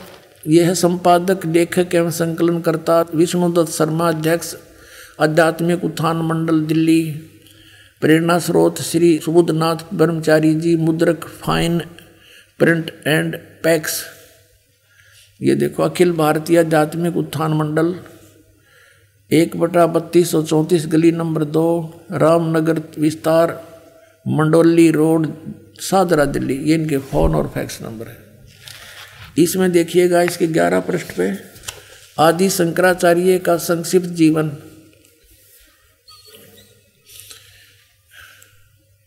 अब इसके बारे में क्या लिखा है कि लगभग 2500 वर्ष पूर्व शंकराचार्य का जन्म चरमराती अवस्था के युग में केरल प्रांत में पुना नदी तट पर कालाड़ी ग्राम में धर्मनिष्ठ नमुद्री वैश्य ब्राह्मण शिवपुर इसके घर हुआ। अब यहाँ देखो, गुरु परंपरागत मठों के अनुसार उनका आविर्भाव शंकराचार्य का जन्म शंकर भगवान के आशीर्वाद से हुआ है, अतः उनका नाम शंकर रखा गया। गुरु परंपरागत मठों के अनुसार उनका आविर्भाव काल यानी जन्म जन्म समय ईसा पूर्व, ईसा मसीह जी से पूर्व 508 वर्ष पहले, ईसा के जन्म से 508 वर्ष पहले माना जाता है। ये या शब्द करके इन्होंने चार सौ छिहत्तर रखा, लिखा है। ये गलत लिखा है। ये या नहीं लिखना था। क्योंकि 32 वर्ष की आयु में उनकी मृत्यु हो गई थी। तो 508 से 32 निकाल दिया जाए। तो चार सौ छिहत्तर बच जाते तो ये देखिए। तो यहाँ ये संकेत है। तो वास्तव में 508 वर्ष पहले उनका आविर्भाव हुआ। यानी ईसा से 508 वर्ष पूर्व। ठीक हो गया? और आज से हम गणना करें 2012 से। तो शंकराचार्य जी का जन्म कब हुआ? पचपन सौ बीस वर्ष पूर्व। 508 जोड़ दो 2012 में। आज से शंकराचार्य जी का जन्म 2520 वर्ष पहले हुआ। और उस समय कलयुग कितना बीत गया था, ये दिखाते हैं। ये पुस्तक है हिमालय तीर्थ। ये भी शंकराचार्यों के द्वारा ही लिखी गई है, उन्हीं के आदेश से। ये है, जेपी नंबूरी उप मुख्य कार्यकारी श्री बद्रीनाथ केदारनाथ मंदिर समिति का ही यहाँ से छपा। ये यहाँ से इनके सारे प्रकाशक है, रंजू चक्रवर्ती, क्षेत्र ए बटे एक, बामा चंद्राय रोड, कोलकाता। ये मुद्रक गिरी प्रिंट सर्विसेज़ कलकत्ता अब इसके बयालीस पृष्ठ पे आपको दिखाते हैं, फोर्टी टू पृष्ठ पे। यह शंकराचार्य के जन्म की भविष्यवाणी है। और ये शिव रहस्य नामक कोई पुस्तक है, उसका में ये श्लोक है। इस श्लोक का अनुवाद यहाँ किया है। कलयुग के तीन हज़ार वर्ष व्यतीत होने पर बौद्ध मीमांसकों के मत पर विजय प्राप्ति के लिए शंकराचार्य यानी शंकर यति के रूप में आविर्भूत होंगे। फिर देखो कलयुग जब तीन हज़ार वर्ष व्यतीत हो जाएगा, तब श्री शंकराचार्य का जन्म होगा। अपने आत्माओं हमने अब कैलकुलेशन करनी है, आज कलयुग कितना जल चला गया? तीन हज़ार प्लस में पच्चीस सौ बीस।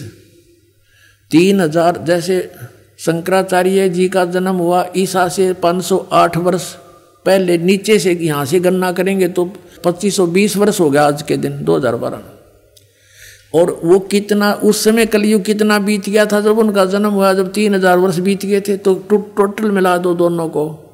पचपन सौ बीस वर्ष हो गए। अब पचपन सौ पाँच कब होंगे? जैसे जब 2000 ईस्वी में पहुँचते हैं तो जब सन 2000 ईसा जी को हो गए थे जन्म हुए ने तो 2508 वर्ष हो गए थे शंकराचार्य का जन्म।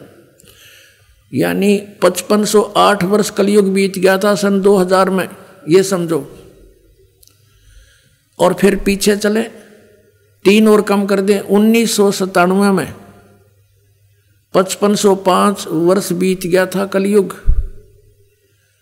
और उन्नीस सौ सतानवे में दास को परमेश्वर मिले थे, उन्होंने कहा था कि अब यह समय आ गया है डिस्क्लोज कर दे सार नाम और सतनाम का डोंट वरी बोलो सतगुरुदेव।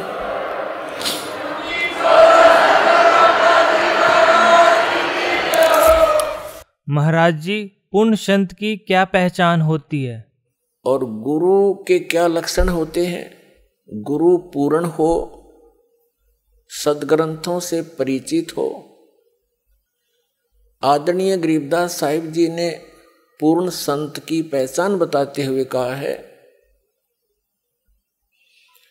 कि सतगुरु के लक्षण कहूँ, मधुरे बैन विनोद चार वेद सठ शास्त्र, वो कहे अठारह बोध। सतगुरु के लक्षणों में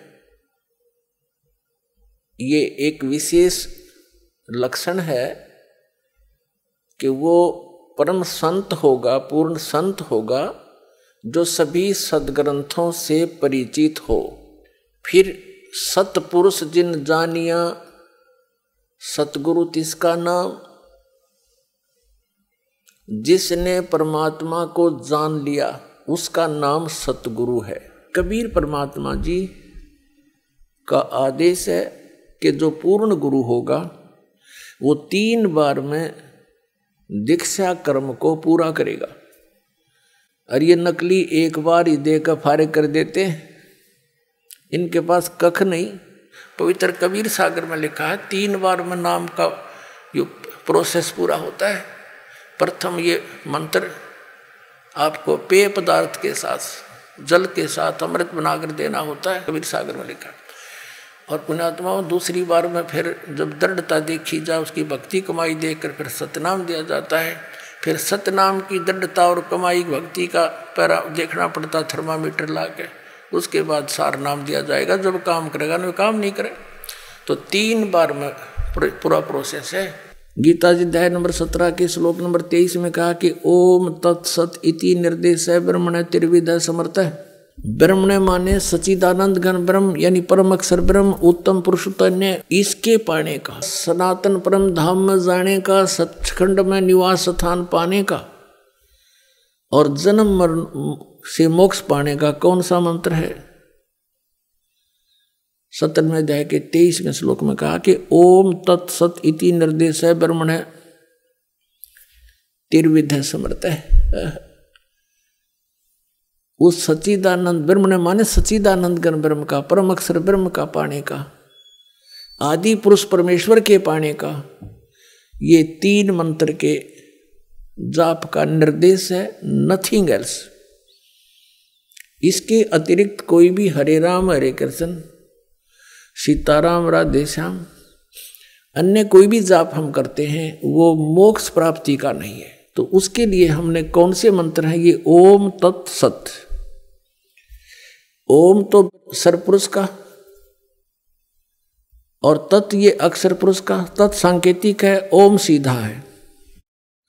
और सत भी सांकेतिक है, ये सत भी सांकेतिक है, ये परम अक्षर ब्रह्म का। ये तत् और सत, ये सांकेतिक है, ये पूर्ण परमात्मा कबीर देव ने, परम अक्षर ब्रह्म ने स्वयं आकर के बताया है। सो हम शब्द हम जग में लाए, सार शब्द हम गुप्त छुपाए। ओए होए, कहते हैं सोहम शब्द आपके किसी सदग्रंथ में नहीं है।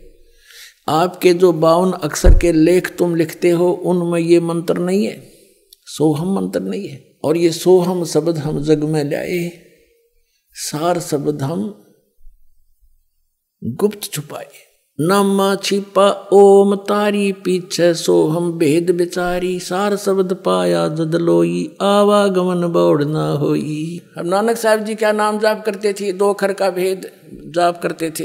ये देखिएगा, नानक साहब जी कौन सा नाम जाप करते थे? हिंट देंगे थोड़ा सा। ये है सब तो बड़ी भाई बाले वाली जन्म साखी। Doctor Jawahar Singh, Kripal Singh and company. ये है ई जन्म साखी। अज तक छप चुकिया नालों वड्डी है। सब तो वड्डी ते पुरातन है। भाई बाले वाली जन्म साखी, श्री गुरु नानक देव जी दी। पंजे साहिब दी साखी ते दसा पातशाह दी जीवन समेत मुकम्मल साखियाँ हन प्रकाशक हैं doctor Jeevan Singh, Kripal Singh and company ये है पुस्तकों वाली गली नंबर आठ, बाग रामानंद, अमृतसर। ये, अब इसमें आपको दिखाते हैं, समंदर दी साखी। ये पृष्ठ है पाँच सौ सैतालीस फाइव फोर सेवन समंदर दी साखी, हम यहाँ से पढ़ेंगे। बाला सिंधु पाच, बाला, बालाजी, जैसे आदरणीय धर्मदास साहिब जी ने जो वार्ता कबीर परमेश्वर जी से हुई थी वो सब, वो वाणी उनकी बोली हुई, जो वार्ता जो उन्होंने, उनकी महिमा देखी थी, कबीर सागर, कबीर वाणी, कबीर साखियों के रूप में लिपिबद्ध कर दी थी। ऐसे ही भाई बालाजी ने, जो आँखों देखा और मर्दाना जी ने तो बालाजी ने जो कुछ देखा, गुरु नानक देव साहब जी के साथ रहे, उनसे जो जो उन्होंने लीलाएँ देखी, वो सारी एज इट इज़ आँखों देखी, चित्रित की, बोली। तो गुरु अंगद देव जी ने वो लिपिबद्ध की थी। तो अब देखिएगा। क्या बताया कि बाला सिंधु वाच, ताते हे गुरु अंगद जी, जद गुरु नानक जी अजीते कोलों, अजीते पासों विद्या होए ता मर्दाने किया, सच्चे पातशाह असी समंदर ता देखिया, पर लंका ना देखी, जिथे रामचंद्र जी चढ़ाई की है, ता गुरु जी ने कहा, चलो, भाई बाला ते मर्दाना, तुहानू रंज नहीं करना। आखी मीटो, जा आखी मीट के, यानी आँखें बंद करके खोलिया, ता समंदर दे कंडे जाई खड़े होए। ते आखण लगे बाला ते मर्दाना, मेरे पीछे पीछे चले आओ, मुखों वाहिगुरु वाहिगुरु कहते आओ। ते आगे आगे गुरु जी तुर पे जैसे धरती ऊपर तुरदे सन, उसी तरह समुद्र ऊपर तुर पे ता चले जावण। ते पीछे बाला ते मर्दाना जावण। ਤਾਂ ਮਰਦਾਨੇ ਵਿਚਾਰ ਕੀਤੀ ਕਿ ਗੁਰੂ ਜੀ ਗੁਰੂ ਨਾਨਕ ਦੇਵ ਜੀ ਓਮ ਸੋਹਮ ਜਪਦੇ ਜਾਂਦੇ ਹਨ ਤਾਂ ਮਰਦਾਨਾ ਜੀ ਓਮ ਸੋਹਮ ਲੱਗਾ ਜਪਣ ਤਾਂ ਲੱਗਾ ਗੋਤੇ ਖਾਵਣ ਤਾਂ ਗੁਰੂ ਨਾਨਕ ਜੀ ਦੇਖਣ ਤਾਂ ਮਰਦਾਨਾ ਗੋਤੇ ਖਾਂਦਾ ਹੈ ਤਾਂ ਗੁਰੂ ਜੀ ਕਿਹਾ ਮਰਦਾਨਾ ਗੁਰੂ ਜੀ ਦੀ ਕਰਨੀ ਵੱਲ ਨਹੀਂ ਦੇਖਣਾ ਗੁਰੂ ਦੇ ਵਚਨਾਂ ਪਰ ਚੱਲਣਾ चाहिए। तू मर्दाना ओही आख जो असा आखिया है। ता मर्दाना फिर लगा वाहे गुरु वाहे गुरु कहन ता फिर जल ऊपर उसे तरह तुरन लगा। अपने आत्माओं, ये है वो दो अक्षर का भेद। बतावे सोए गुरु पूरा का है और जे तू पढ़िया पंडित बिंदो अक्षर बिंदो नावा। है परमत नानक एक लंगाए जेकर सत्समावा।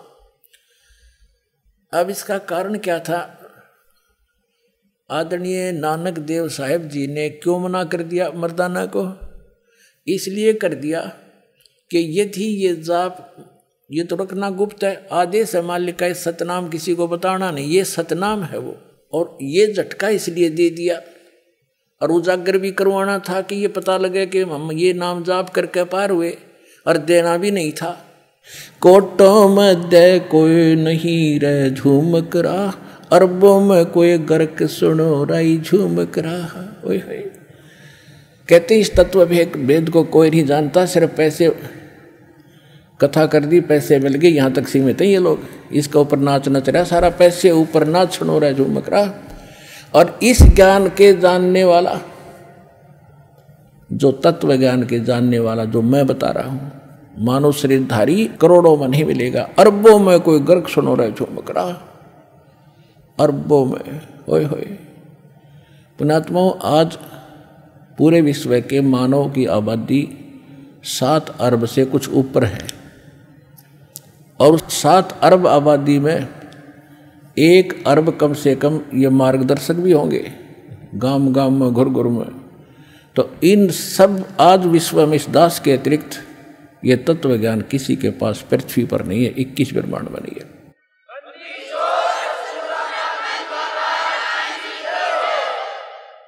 तो आप जी का कितना सौभाग्य है?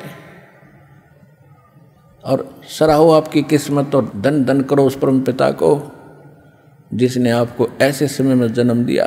धन है आपके माता पिता जिनसे जन्म हुआ, और इसका पूर्ण लाभ उठाओ। महाराज जी, वर्तमान समय में प्रसिद्ध भविष्य वक्ताओं के अनुसार, वह महान संत कौन है?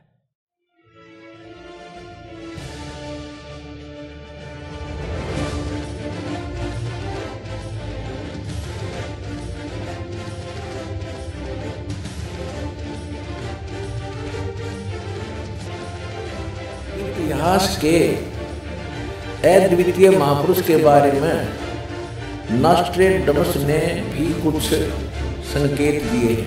एशिया के किसी देश, संभवतः भारतवर्ष में एक नमन ग्रामीण परिवार में एक महान आत्मा ने जन्म ले लिया है, जिसकी अकेले ही उत्पादित शक्ति किसी भी शक्ति संपन्न राष्ट्र के बराबर होगी। वह एक भाषा, एक संस्कृति, एक धर्म की आचार संहिता सर्जन करेगा। अब, जैसे आपको बहुत बार इस समय के विषय में और इस दास के विषय में बहुत सी भविष्यवाणियाँ भी आपको सुनाई गई हैं कि ये ऐसा अनमोल समय है पुण्यात्माओं, एक फ्लोरेंस नाम की भविष्य वक्ता अमेरिका की थी, वो भारत के संत के बारे में गुणगान कर रही है।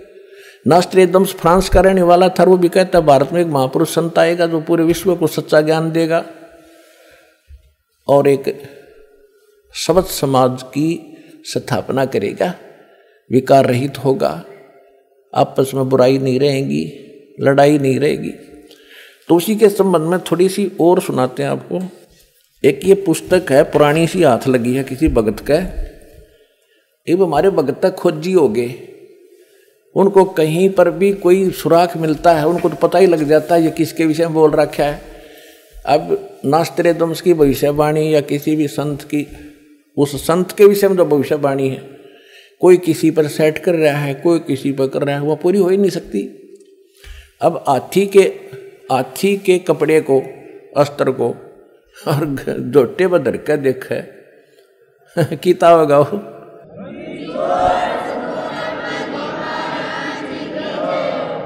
वो तो हाथी पर फिट होगा। वो जिसका है। ये देखिएगा, ये एक पुस्तक है। एक पुरानी फटी पुरानी सी है किताब ये देखो, युग निर्माण की सुनिश्चित संभावना, ये तो इसका नाम है टाइटल है। लेखक है इसका बलराम सिंह परिहार, प्रकाशक है युग निर्माण योजना, गायत्री तपोभूमि, मथुरा से। बस इतना ही उल्लेख है इसका, ज़्यादा आगे नहीं लिखा, ये फटा हुआ ज़्यादा है। ये देखिएगा, पृष्ठ नंबर 19 पे, ये पृष्ठ नंबर 19 है। इसके पृष्ठ नंबर 19 पे यानी 19 पे क्या लिखा है कि स्वाधीनता, यानी आज़ादी के चार वर्ष बाद एक शक्तिशाली धार्मिक संस्था प्रकाश में आएगी और सारे संसार का उद्धार करेगी। उद्धारक इस संस्था का स्वामी संचालक होगा। अब यहाँ ये क्या है कि किसी एक भविष्यवाणी है, हंगरी नाम का कोई भविष्य वक्ता था, उसकी ली है, इसने अपनी पुस्तक तैयार की है, लोगों, औरों की सुन सुना के पट पटा के। तो इसने अपने हिसाब से इन्होंने उस पर सेट कर रखी है। इसका अर्थ ये था कि उन्नीस में भारत स्वतंत्र हुआ, उसके चार वर्ष बाद दास का जन्म होया उन्नीस सौ इक्यावन में। इसका अर्थ तो ये बनता है कि स्वाधीनता के चार वर्ष बाद उन्नीस सौ इक्यावन में एक संत का जन्म होगा जो धार्मिक संस्था को ऐसी बनाएगा जो पूरे विश्व का कल्याण करेगी।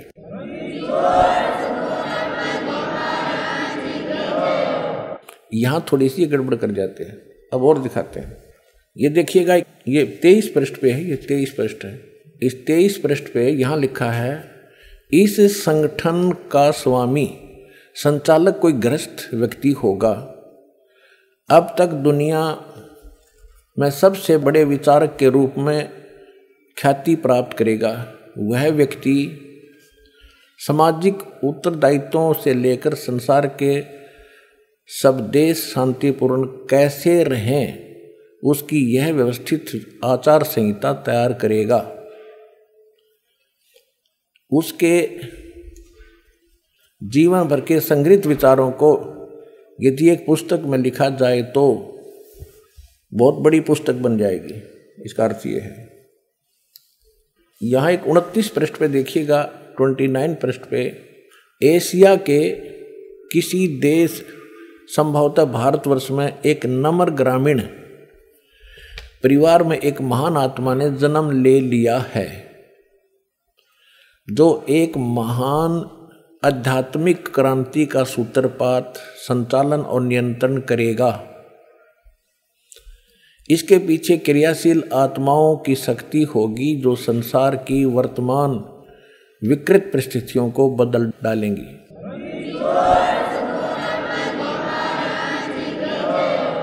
उन्नीस सौ निन्यानवे में ये क्या बोला गया है कि एक ऐसे व्यक्ति ने जन्म लिया है जिसकी अकेले ही उत्पादित शक्ति किसी भी शक्ति संपन्न राष्ट्र के बराबर होगी। वह एक भाषा, एक संस्कृति, एक धर्म की आचार संहिता सर्जन करेगा। यह देखिएगा तिरतालीस पृष्ठ पे। यह लिखा है कि दिव्य देहधारी पुरुष ने जन्म लिया है।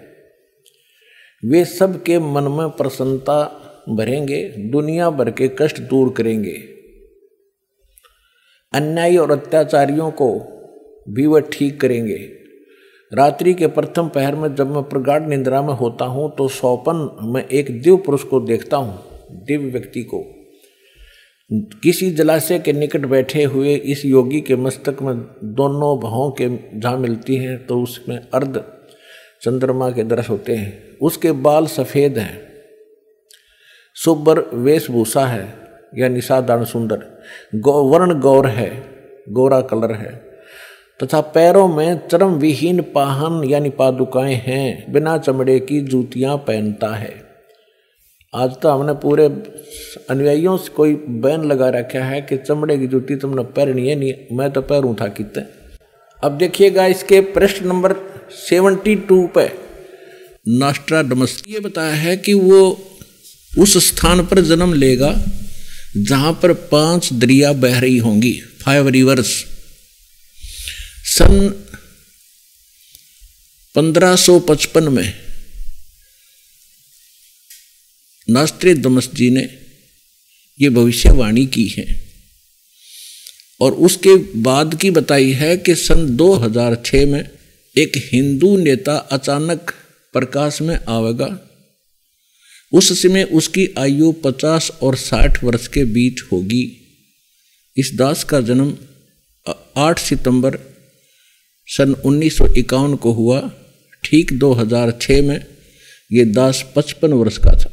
इसी पुस्तक में देखिएगा, इसका हेडिंग है, संघर्ष, प्रलय, महासंघर्ष और फिर नया युग, बीसवीं शताब्दी के उत्तरार्ध में, यानी 1950 के बाद विज्ञान का विकास इतना अधिक हो जाएगा कि अधिकांश दुनिया नास्तिक हो जाएगी और सामाजिक आचार विचार भू भूल उठत हो जाएँगे और चरित्र नाम की कोई वस्तु नहीं रहेगी। फ़ैशन की धूम मचेगी और घरों में लोग नाम को रहने वाले रह जाएँगे। अधिकांश लोग इधर उधर रमने और गलियों में भोजन करने वाले हो जाएँगे। इन परिस्थितियों को मैं अपनी तरह का एक एक विश्वविख्यात व्यक्ति, किसी महान धर्मनिष्ठ पूर्वी देश में जन्म लेगा। यह व्यक्ति अकेला ही अपने छोटे छोटे सहयोगियों द्वारा सारे संसार में तैल का मचा देगा। यह ऐतिहासिक महापुरुष ऐसे महासंघर्ष को जन्म देगा कि घर घर नगर नगर में अंतर्दुन छट जाएगा। इस अंत क्रांति का समय बीसवीं शताब्दी के अंत और इक्कीसवीं शताब्दी के प्रारंभ का है। इसे स्पष्ट हो गया? कि सन 2000 बीसवीं शताब्दी समाप्त हुई और 21वीं शताब्दी अब चल रही है 2013 वाली है तो इस समय के लिए नास्त्रिदंश ने कहा है, ना कि पूर्व के किसी महापुरुषों के बारे में। तो इससे स्पष्ट है, पुण्यात्माओं देर ना करो, ये समय बार बार नहीं मिलेगा। और ये समय ऐसे व्यर्थ करने का नहीं है, मानुष जन्म दुर्लभ है मिले न बारंबार, और तब से पत्ता टूट गिरे। बहुत न लग गए डार। एक जय गुरुदेव पंथ का महापुरुष हुए थे, श्री तुलसीदास जी जो मथुरा में इन्होंने एक अलग से पंथ बना रखा है, और उसने उन्नीस इकहत्तर में एक भविष्यवाणी करी थी कि एक महापुरुष जो पूरे विश्व को सच्चा ज्ञान देगा, सारा संसार उसका आदर करेगा, वो प्रगट हो चुका है। अब आपको उनकी शब्दों में सुनाऊँगा अच्छा लगेगा, देखिए। जय गुरुदेव की अमरवाणी भाग दो। और ये कहाँ से छपी है देखेगा ये है श्री तुलसीदास जी, अब ते चले गए, जाए न जाना था। जय गुरुदेव की अमरवाणी 59 पृष्ठ है, उनसठ। और ये 28 अगस्त उन्नीस सौ इकहत्तर को साकारी पत्रिका में छपया उस दिन इसने बोली है, वाणी क्या कहा है?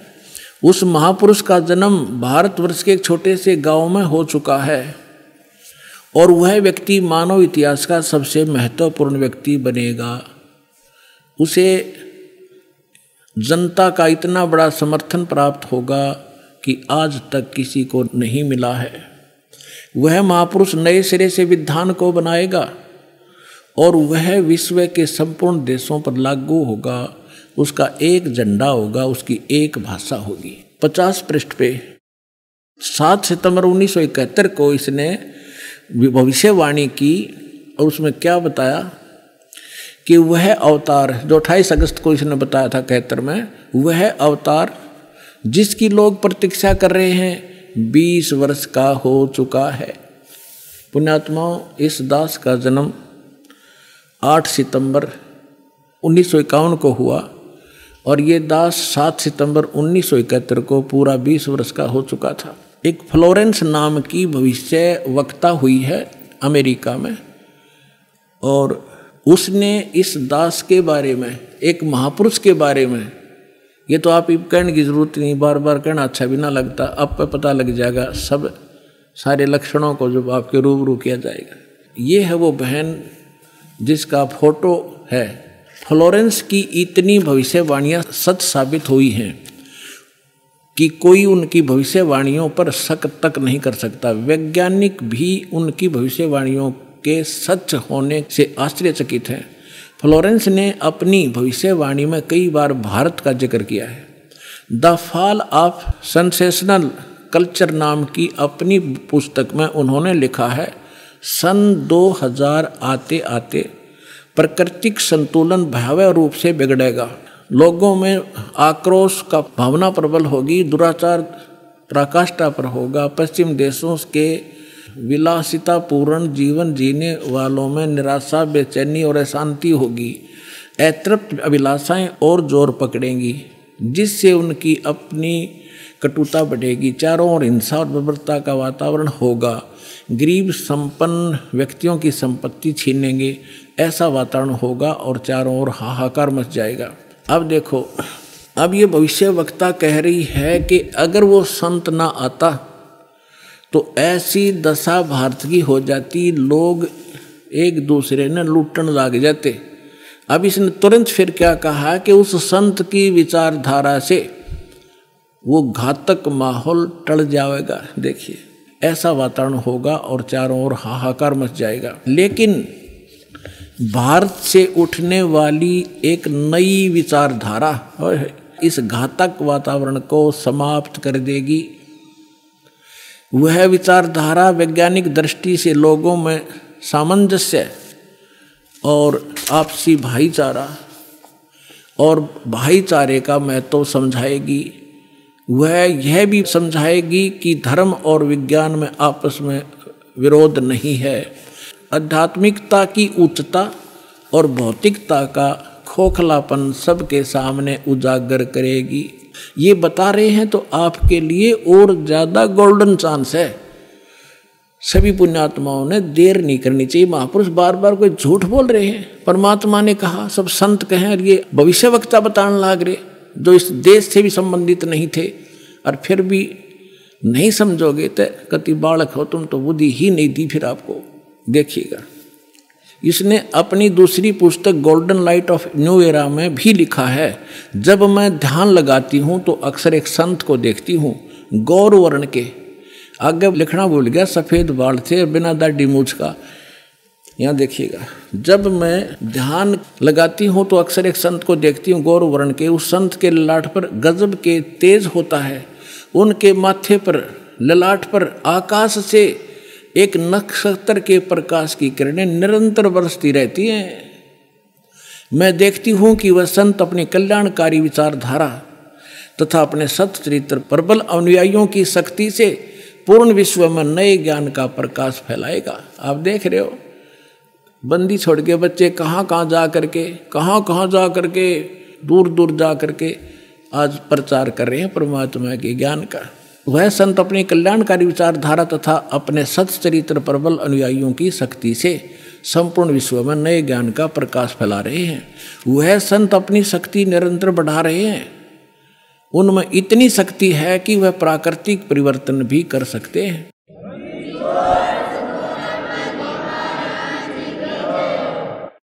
वह अपना कार्य वैज्ञानिक ढंग से करेंगे। उनकी कृपा और प्रयत्न से मानवीय सभ्यता में नई जागृति आवेगी विश्व के समस्त जनसमूह में नई चेतना का संचार होगा।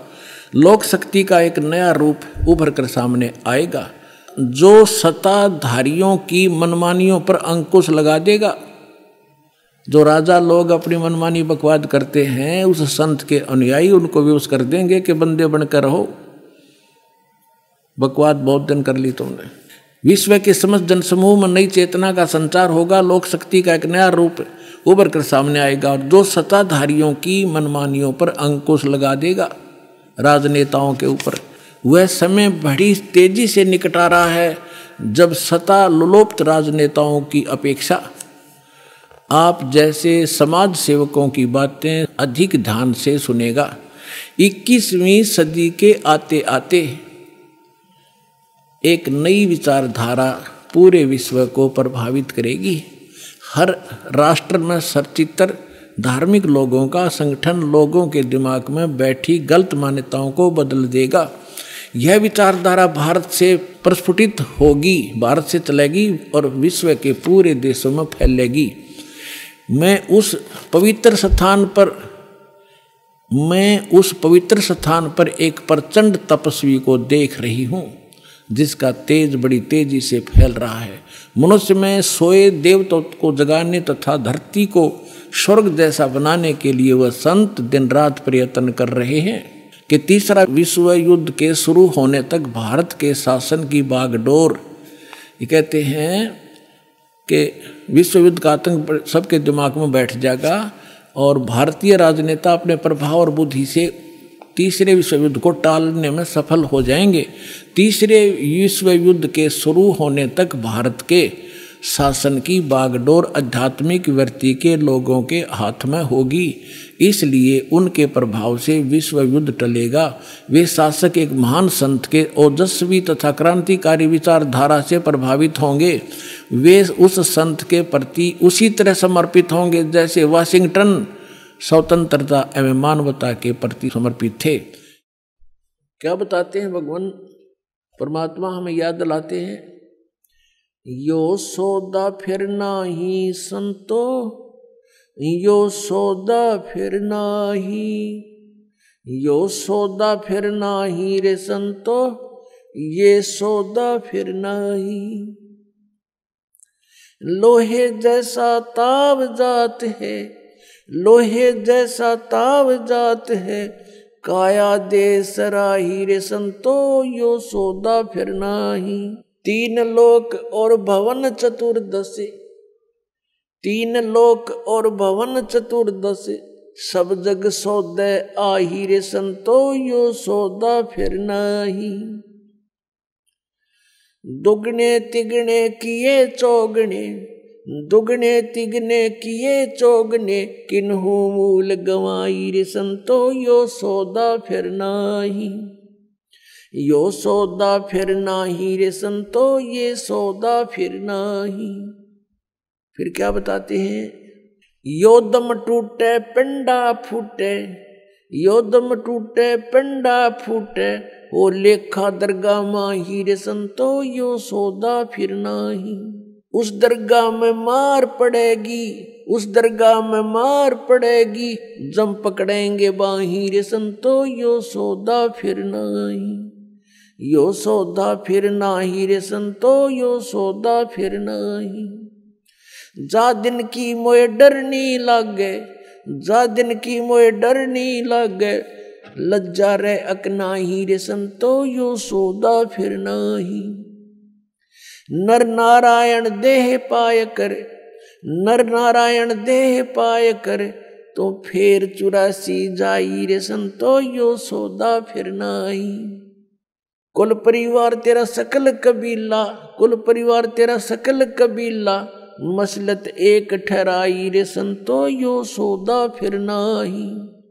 बाँध पिंजड़ी आगे धर लिया, बाँध पिंजड़ी आगे धर लिया, फिर मरगट को ले जाही रे संतो, यो सौदा फिर नाही। अग्नि लगा दिया जद लंबा, अग्नि लगा दिया जद लंबा, फूक दिया उस ठाही रे संतो, यो सौदा फिर नाही। फिर वेद पांध फिर पंडित आए पुराण उठा फिर पंडित आए पीछे गरुड़ पढ़ाई रे संतो, यो सौदा फिर नाही। यो सौदा फिर नाही रे संतो, यो सौदा फिर नाही। फिर पीछे तू पशुआ कीजे फिर पीछे तू पशुआ कीजे गद्दा बैल बनाई रे संतो, यो सौदा फिर नाही। ये छप्पन भोग कहाँ मन बोरे? छप्पन भोग कहाँ मन बोरे?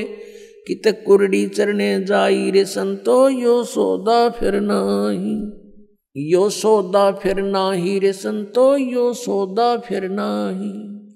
प्रेत शिला पे जा बिराजे, प्रेत शिला पर जा बिराजे, पितरों पिंड भराई रे संतो, यो सौदा फिर नाही। यो सौदा फिर नाही रे संतो, यो सौदा फिर नाही।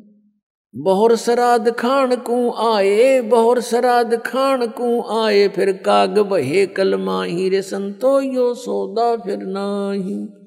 यो सौदा फिर नाही रे संतो, यो सौदा फिर नाही। जय सतगुरु की संगत करते, जय सतगुरु की संगत करते, ये सकल कर्म कट जाई रे संतो, यो सौदा फिर नाही। यो सौदा फिर नाही रे संतो, यो सौदा फिर नाही। अमरपुरी पर आसन होते, अमरपुरी पर आसन होते, जहाँ धूप ना छाही रे संतो, यो सौदा फिर नाही। यो सौदा फिर नाही रे संतो, यो सौदा फिर नाही। गरीबदास गलतान महल में, गरीब गरीबदास गलतान महल में। मिले कबीर गुसाई रे संतो, यो सौदा फिर नाही। यो सौदा फिर नाही रे संतो, यो सौदा फिर नाही। अपन आत्मा क्या बताते हैं परमात्मा? साई, इतना दीजियो। जा मैं कुटुम समावे, हम भी भूखे न रहे। अतिथि न भूखो जावे, इससे अधिक मांगना इस काल की जेल में हमारी महामूर्खता है कि इतना ही मांग लो बस तुम, इसमें सब कुछ मिलेगा, क्योंकि ये कलयुग है। और कलयुग में मशीनरी ज़रूरी होगी। तो आप इतना ही मांगो, जा में कुटुम समावे, यानी रिक्वायरमेंट ऑफ़ द फैमिली परिवार की आवश्यकताएँ, ये है जहाँ में कुटुंब समावे। और हम भी भूखे ना रहें, और अतिथि न भूखा जाए। फिर फिर देगा आपको, और फिर रहो मालिक के वचनानुसार चलो फिर। कैसे जैसे परमात्मा कहते हैं चिड़ी चौंच भर ले गई। नदी न घट्यो नीर। दान दिए धन घटे नहीं। यो कह रहे साहब कबीर। परमात्मा अपना साइन कर रहे हैं। इस वाणी को बोल करके कह रहे साहेब कबीर कि दान करने से धन नहीं घटेगा। ये नियम है ईश्वर का, परमेश्वर का। और दान सुपात्र को करे। गुरु बिन माला फेरते, गुरु बिन देते दान। गुरु बिन दोनों निष्फल है चाहे पूछो वेद पुराण। देते को हर देत है, जहाँ तहां से आण। अण देवा मांगत फिरो, फिर साहिब सुने ना कान अब परमात्मा ने भूमिका करके दिखाई हमारे को कि साई इतना दीजियो जिसमें कुटुंब समावे। एक धानक, एक जुलाहा, सुबह से लेकर शाम तक एक बारीक बारीक तार इकट्ठे करके धागे और कपड़ा बुनता है। एक दिन में मुश्किल से भी पाँच फुट, दस फुट बना पाता है। पाँच फुट, चार फुट और बहुत लंबा सैकड़ों फुट का तार वो थान बनाना पड़ता है, ताना बनाते थे। वो हफ़्ते में पूरा होता। उसकी जो मेन ताना मालिक को मिलता। उसमें से अपने परिवार के लिए जो आवश्यक सामग्री थी, खाद्य पदार्थ लाते और शेष बच जाते, उसको सत्संग और भंडारा में लगाया करते थे।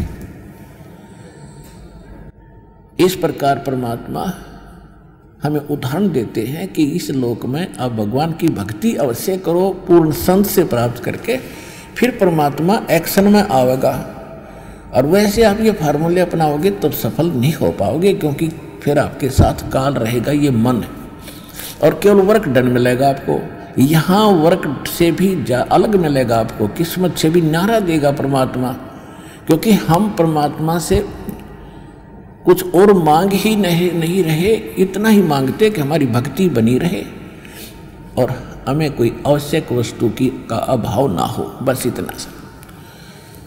अब जैसे ये सोचते हैं अपने बच्चों के लिए, ये बना दूँ, वो बना दूँ। एक लाला जी था, सेठ धनी। उस, उसने अपने मुनीमों से एक दिन अपनी टोटल संपत्ति का सारी संपत्ति का टोटल करवाया कि कितनी संपत्ति होगी। उन्होंने बताया, जी, इतनी होगी। मेरी कितनी पीढ़ी इससे निर्वाह कर सकती है? उन्होंने बताया कि, जी, आपकी पाँच पीढ़ी तो बैठा खा सकती है। इतनी संपत्ति आपके पास धन है। अरे, भले आदमियों फिर छठी क्या खाएगी? वो छठी क्या खाएगी? और कुछ विधि बताओ। तो उन्होंने कहा, जी, साधु संत बताते हैं, उनके सत्संग सुनने चाहिए। तो सत्संग में बताया गया कि भाई, दान करे, जब धन चाहे तो दान करे।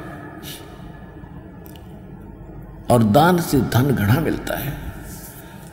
और दान में जैसे साधु संत भक्तों को जो दान कराया जा, वो ज़्यादा लाभ देता है। जैसे यहाँ तो सारे साधु संत आते हैं, भगत, असली भगत तो यहाँ आते हैं। फिर भी जो भी जैसा मालिक के नाम पर कहीं के जंगलों में, झोपड़ियों में बैठे थे, साधु भक्त तो पिछले संस्कारी होते, पिछले पुण्य उनको प्रेरित करते हैं तो वो कहीं ना कहीं बैठ कर राम राम करते ही रहते हैं। लेकिन भविष्य का चार्जर उनके पास है नहीं, पिछले पुनों उनके पास हैं। जिस कारण से प्रेरित होकर के इतना बड़ा फैसला लिया, जंगल में बैठे या कहीं भी कोई साधना कर रहे हैं।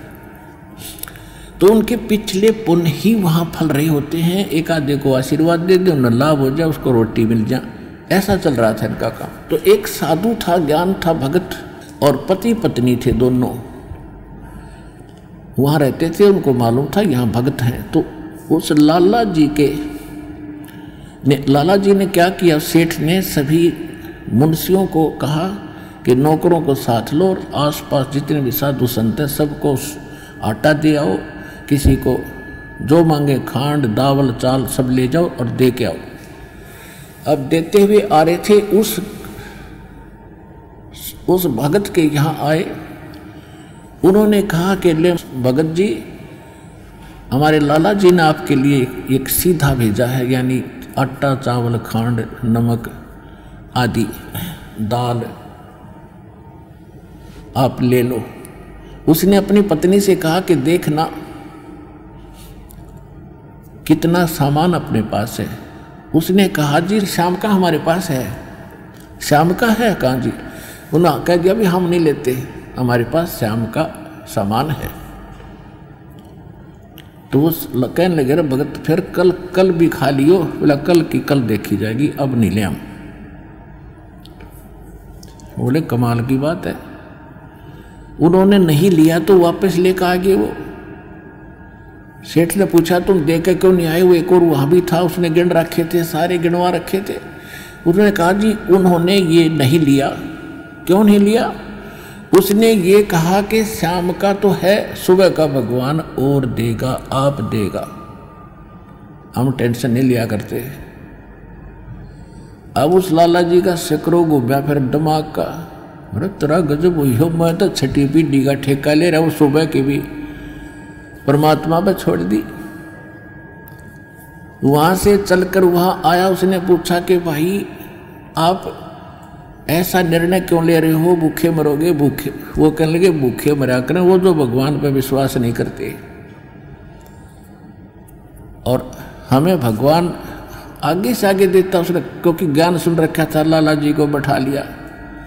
कहते, माँ के पेट में जब आप थे कौन टेंशन थी? किसने चिंता थी तेरी?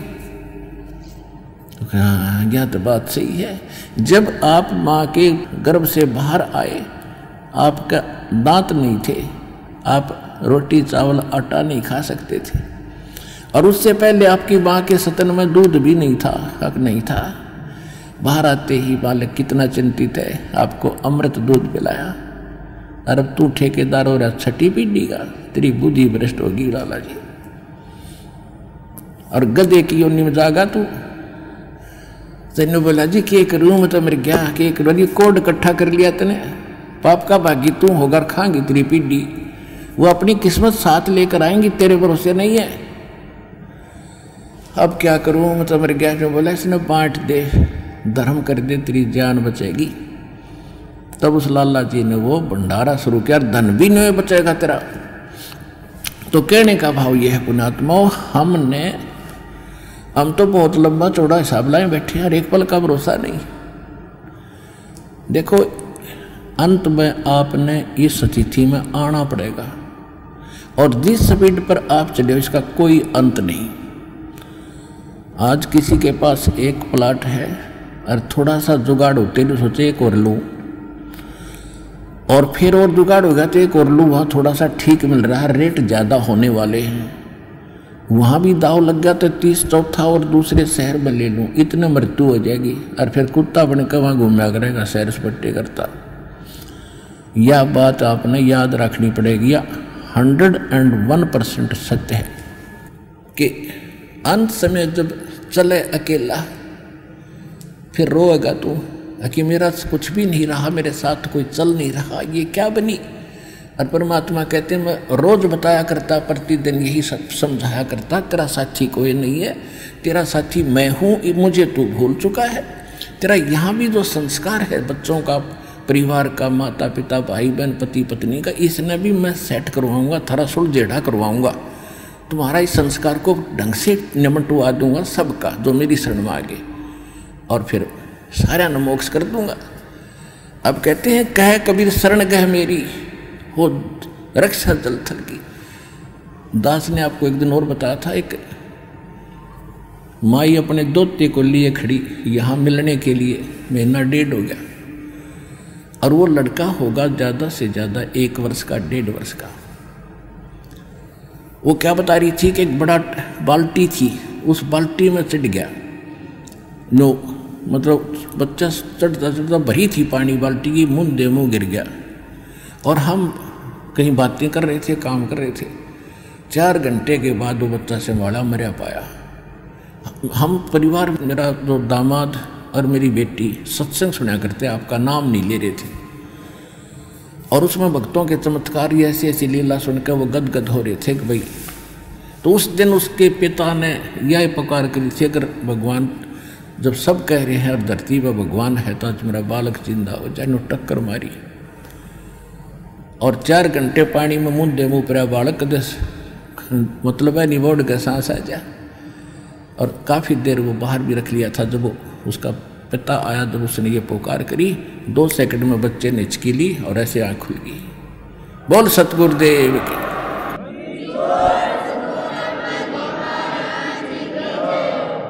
तो इस विषय में आज तत्वदर्शी संत ये रामपाल दास है, जिला हिसार, हरियाणा।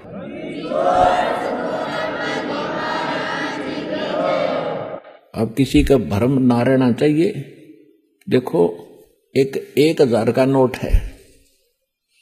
उस पर लिखा है कि मैं धारक को एक हज़ार रुपये देने का वायदा करता हूँ। दास पे लिखा नहीं है, दास बोल सकता है कि मैं उपासक को सर्व सुख और पूरा कंप्लीट मोक्ष देने का वायदा करता हूँ, जब नियम रहोगे तो।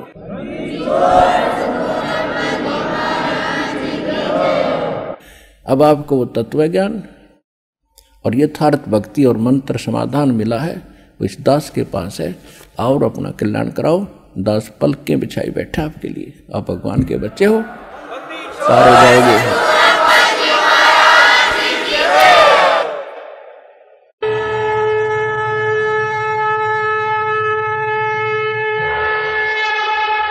आज ही हमारी वेबसाइट पर जाकर इस अनमोल पुस्तक, जीने की राह को निशुल्क डाउनलोड करें या अपने पुस्तक को निशुल्क प्राप्त करने के लिए इन नंबर पर अपना पूरा नाम, पता और फ़ोन नंबर एसएमएस करें।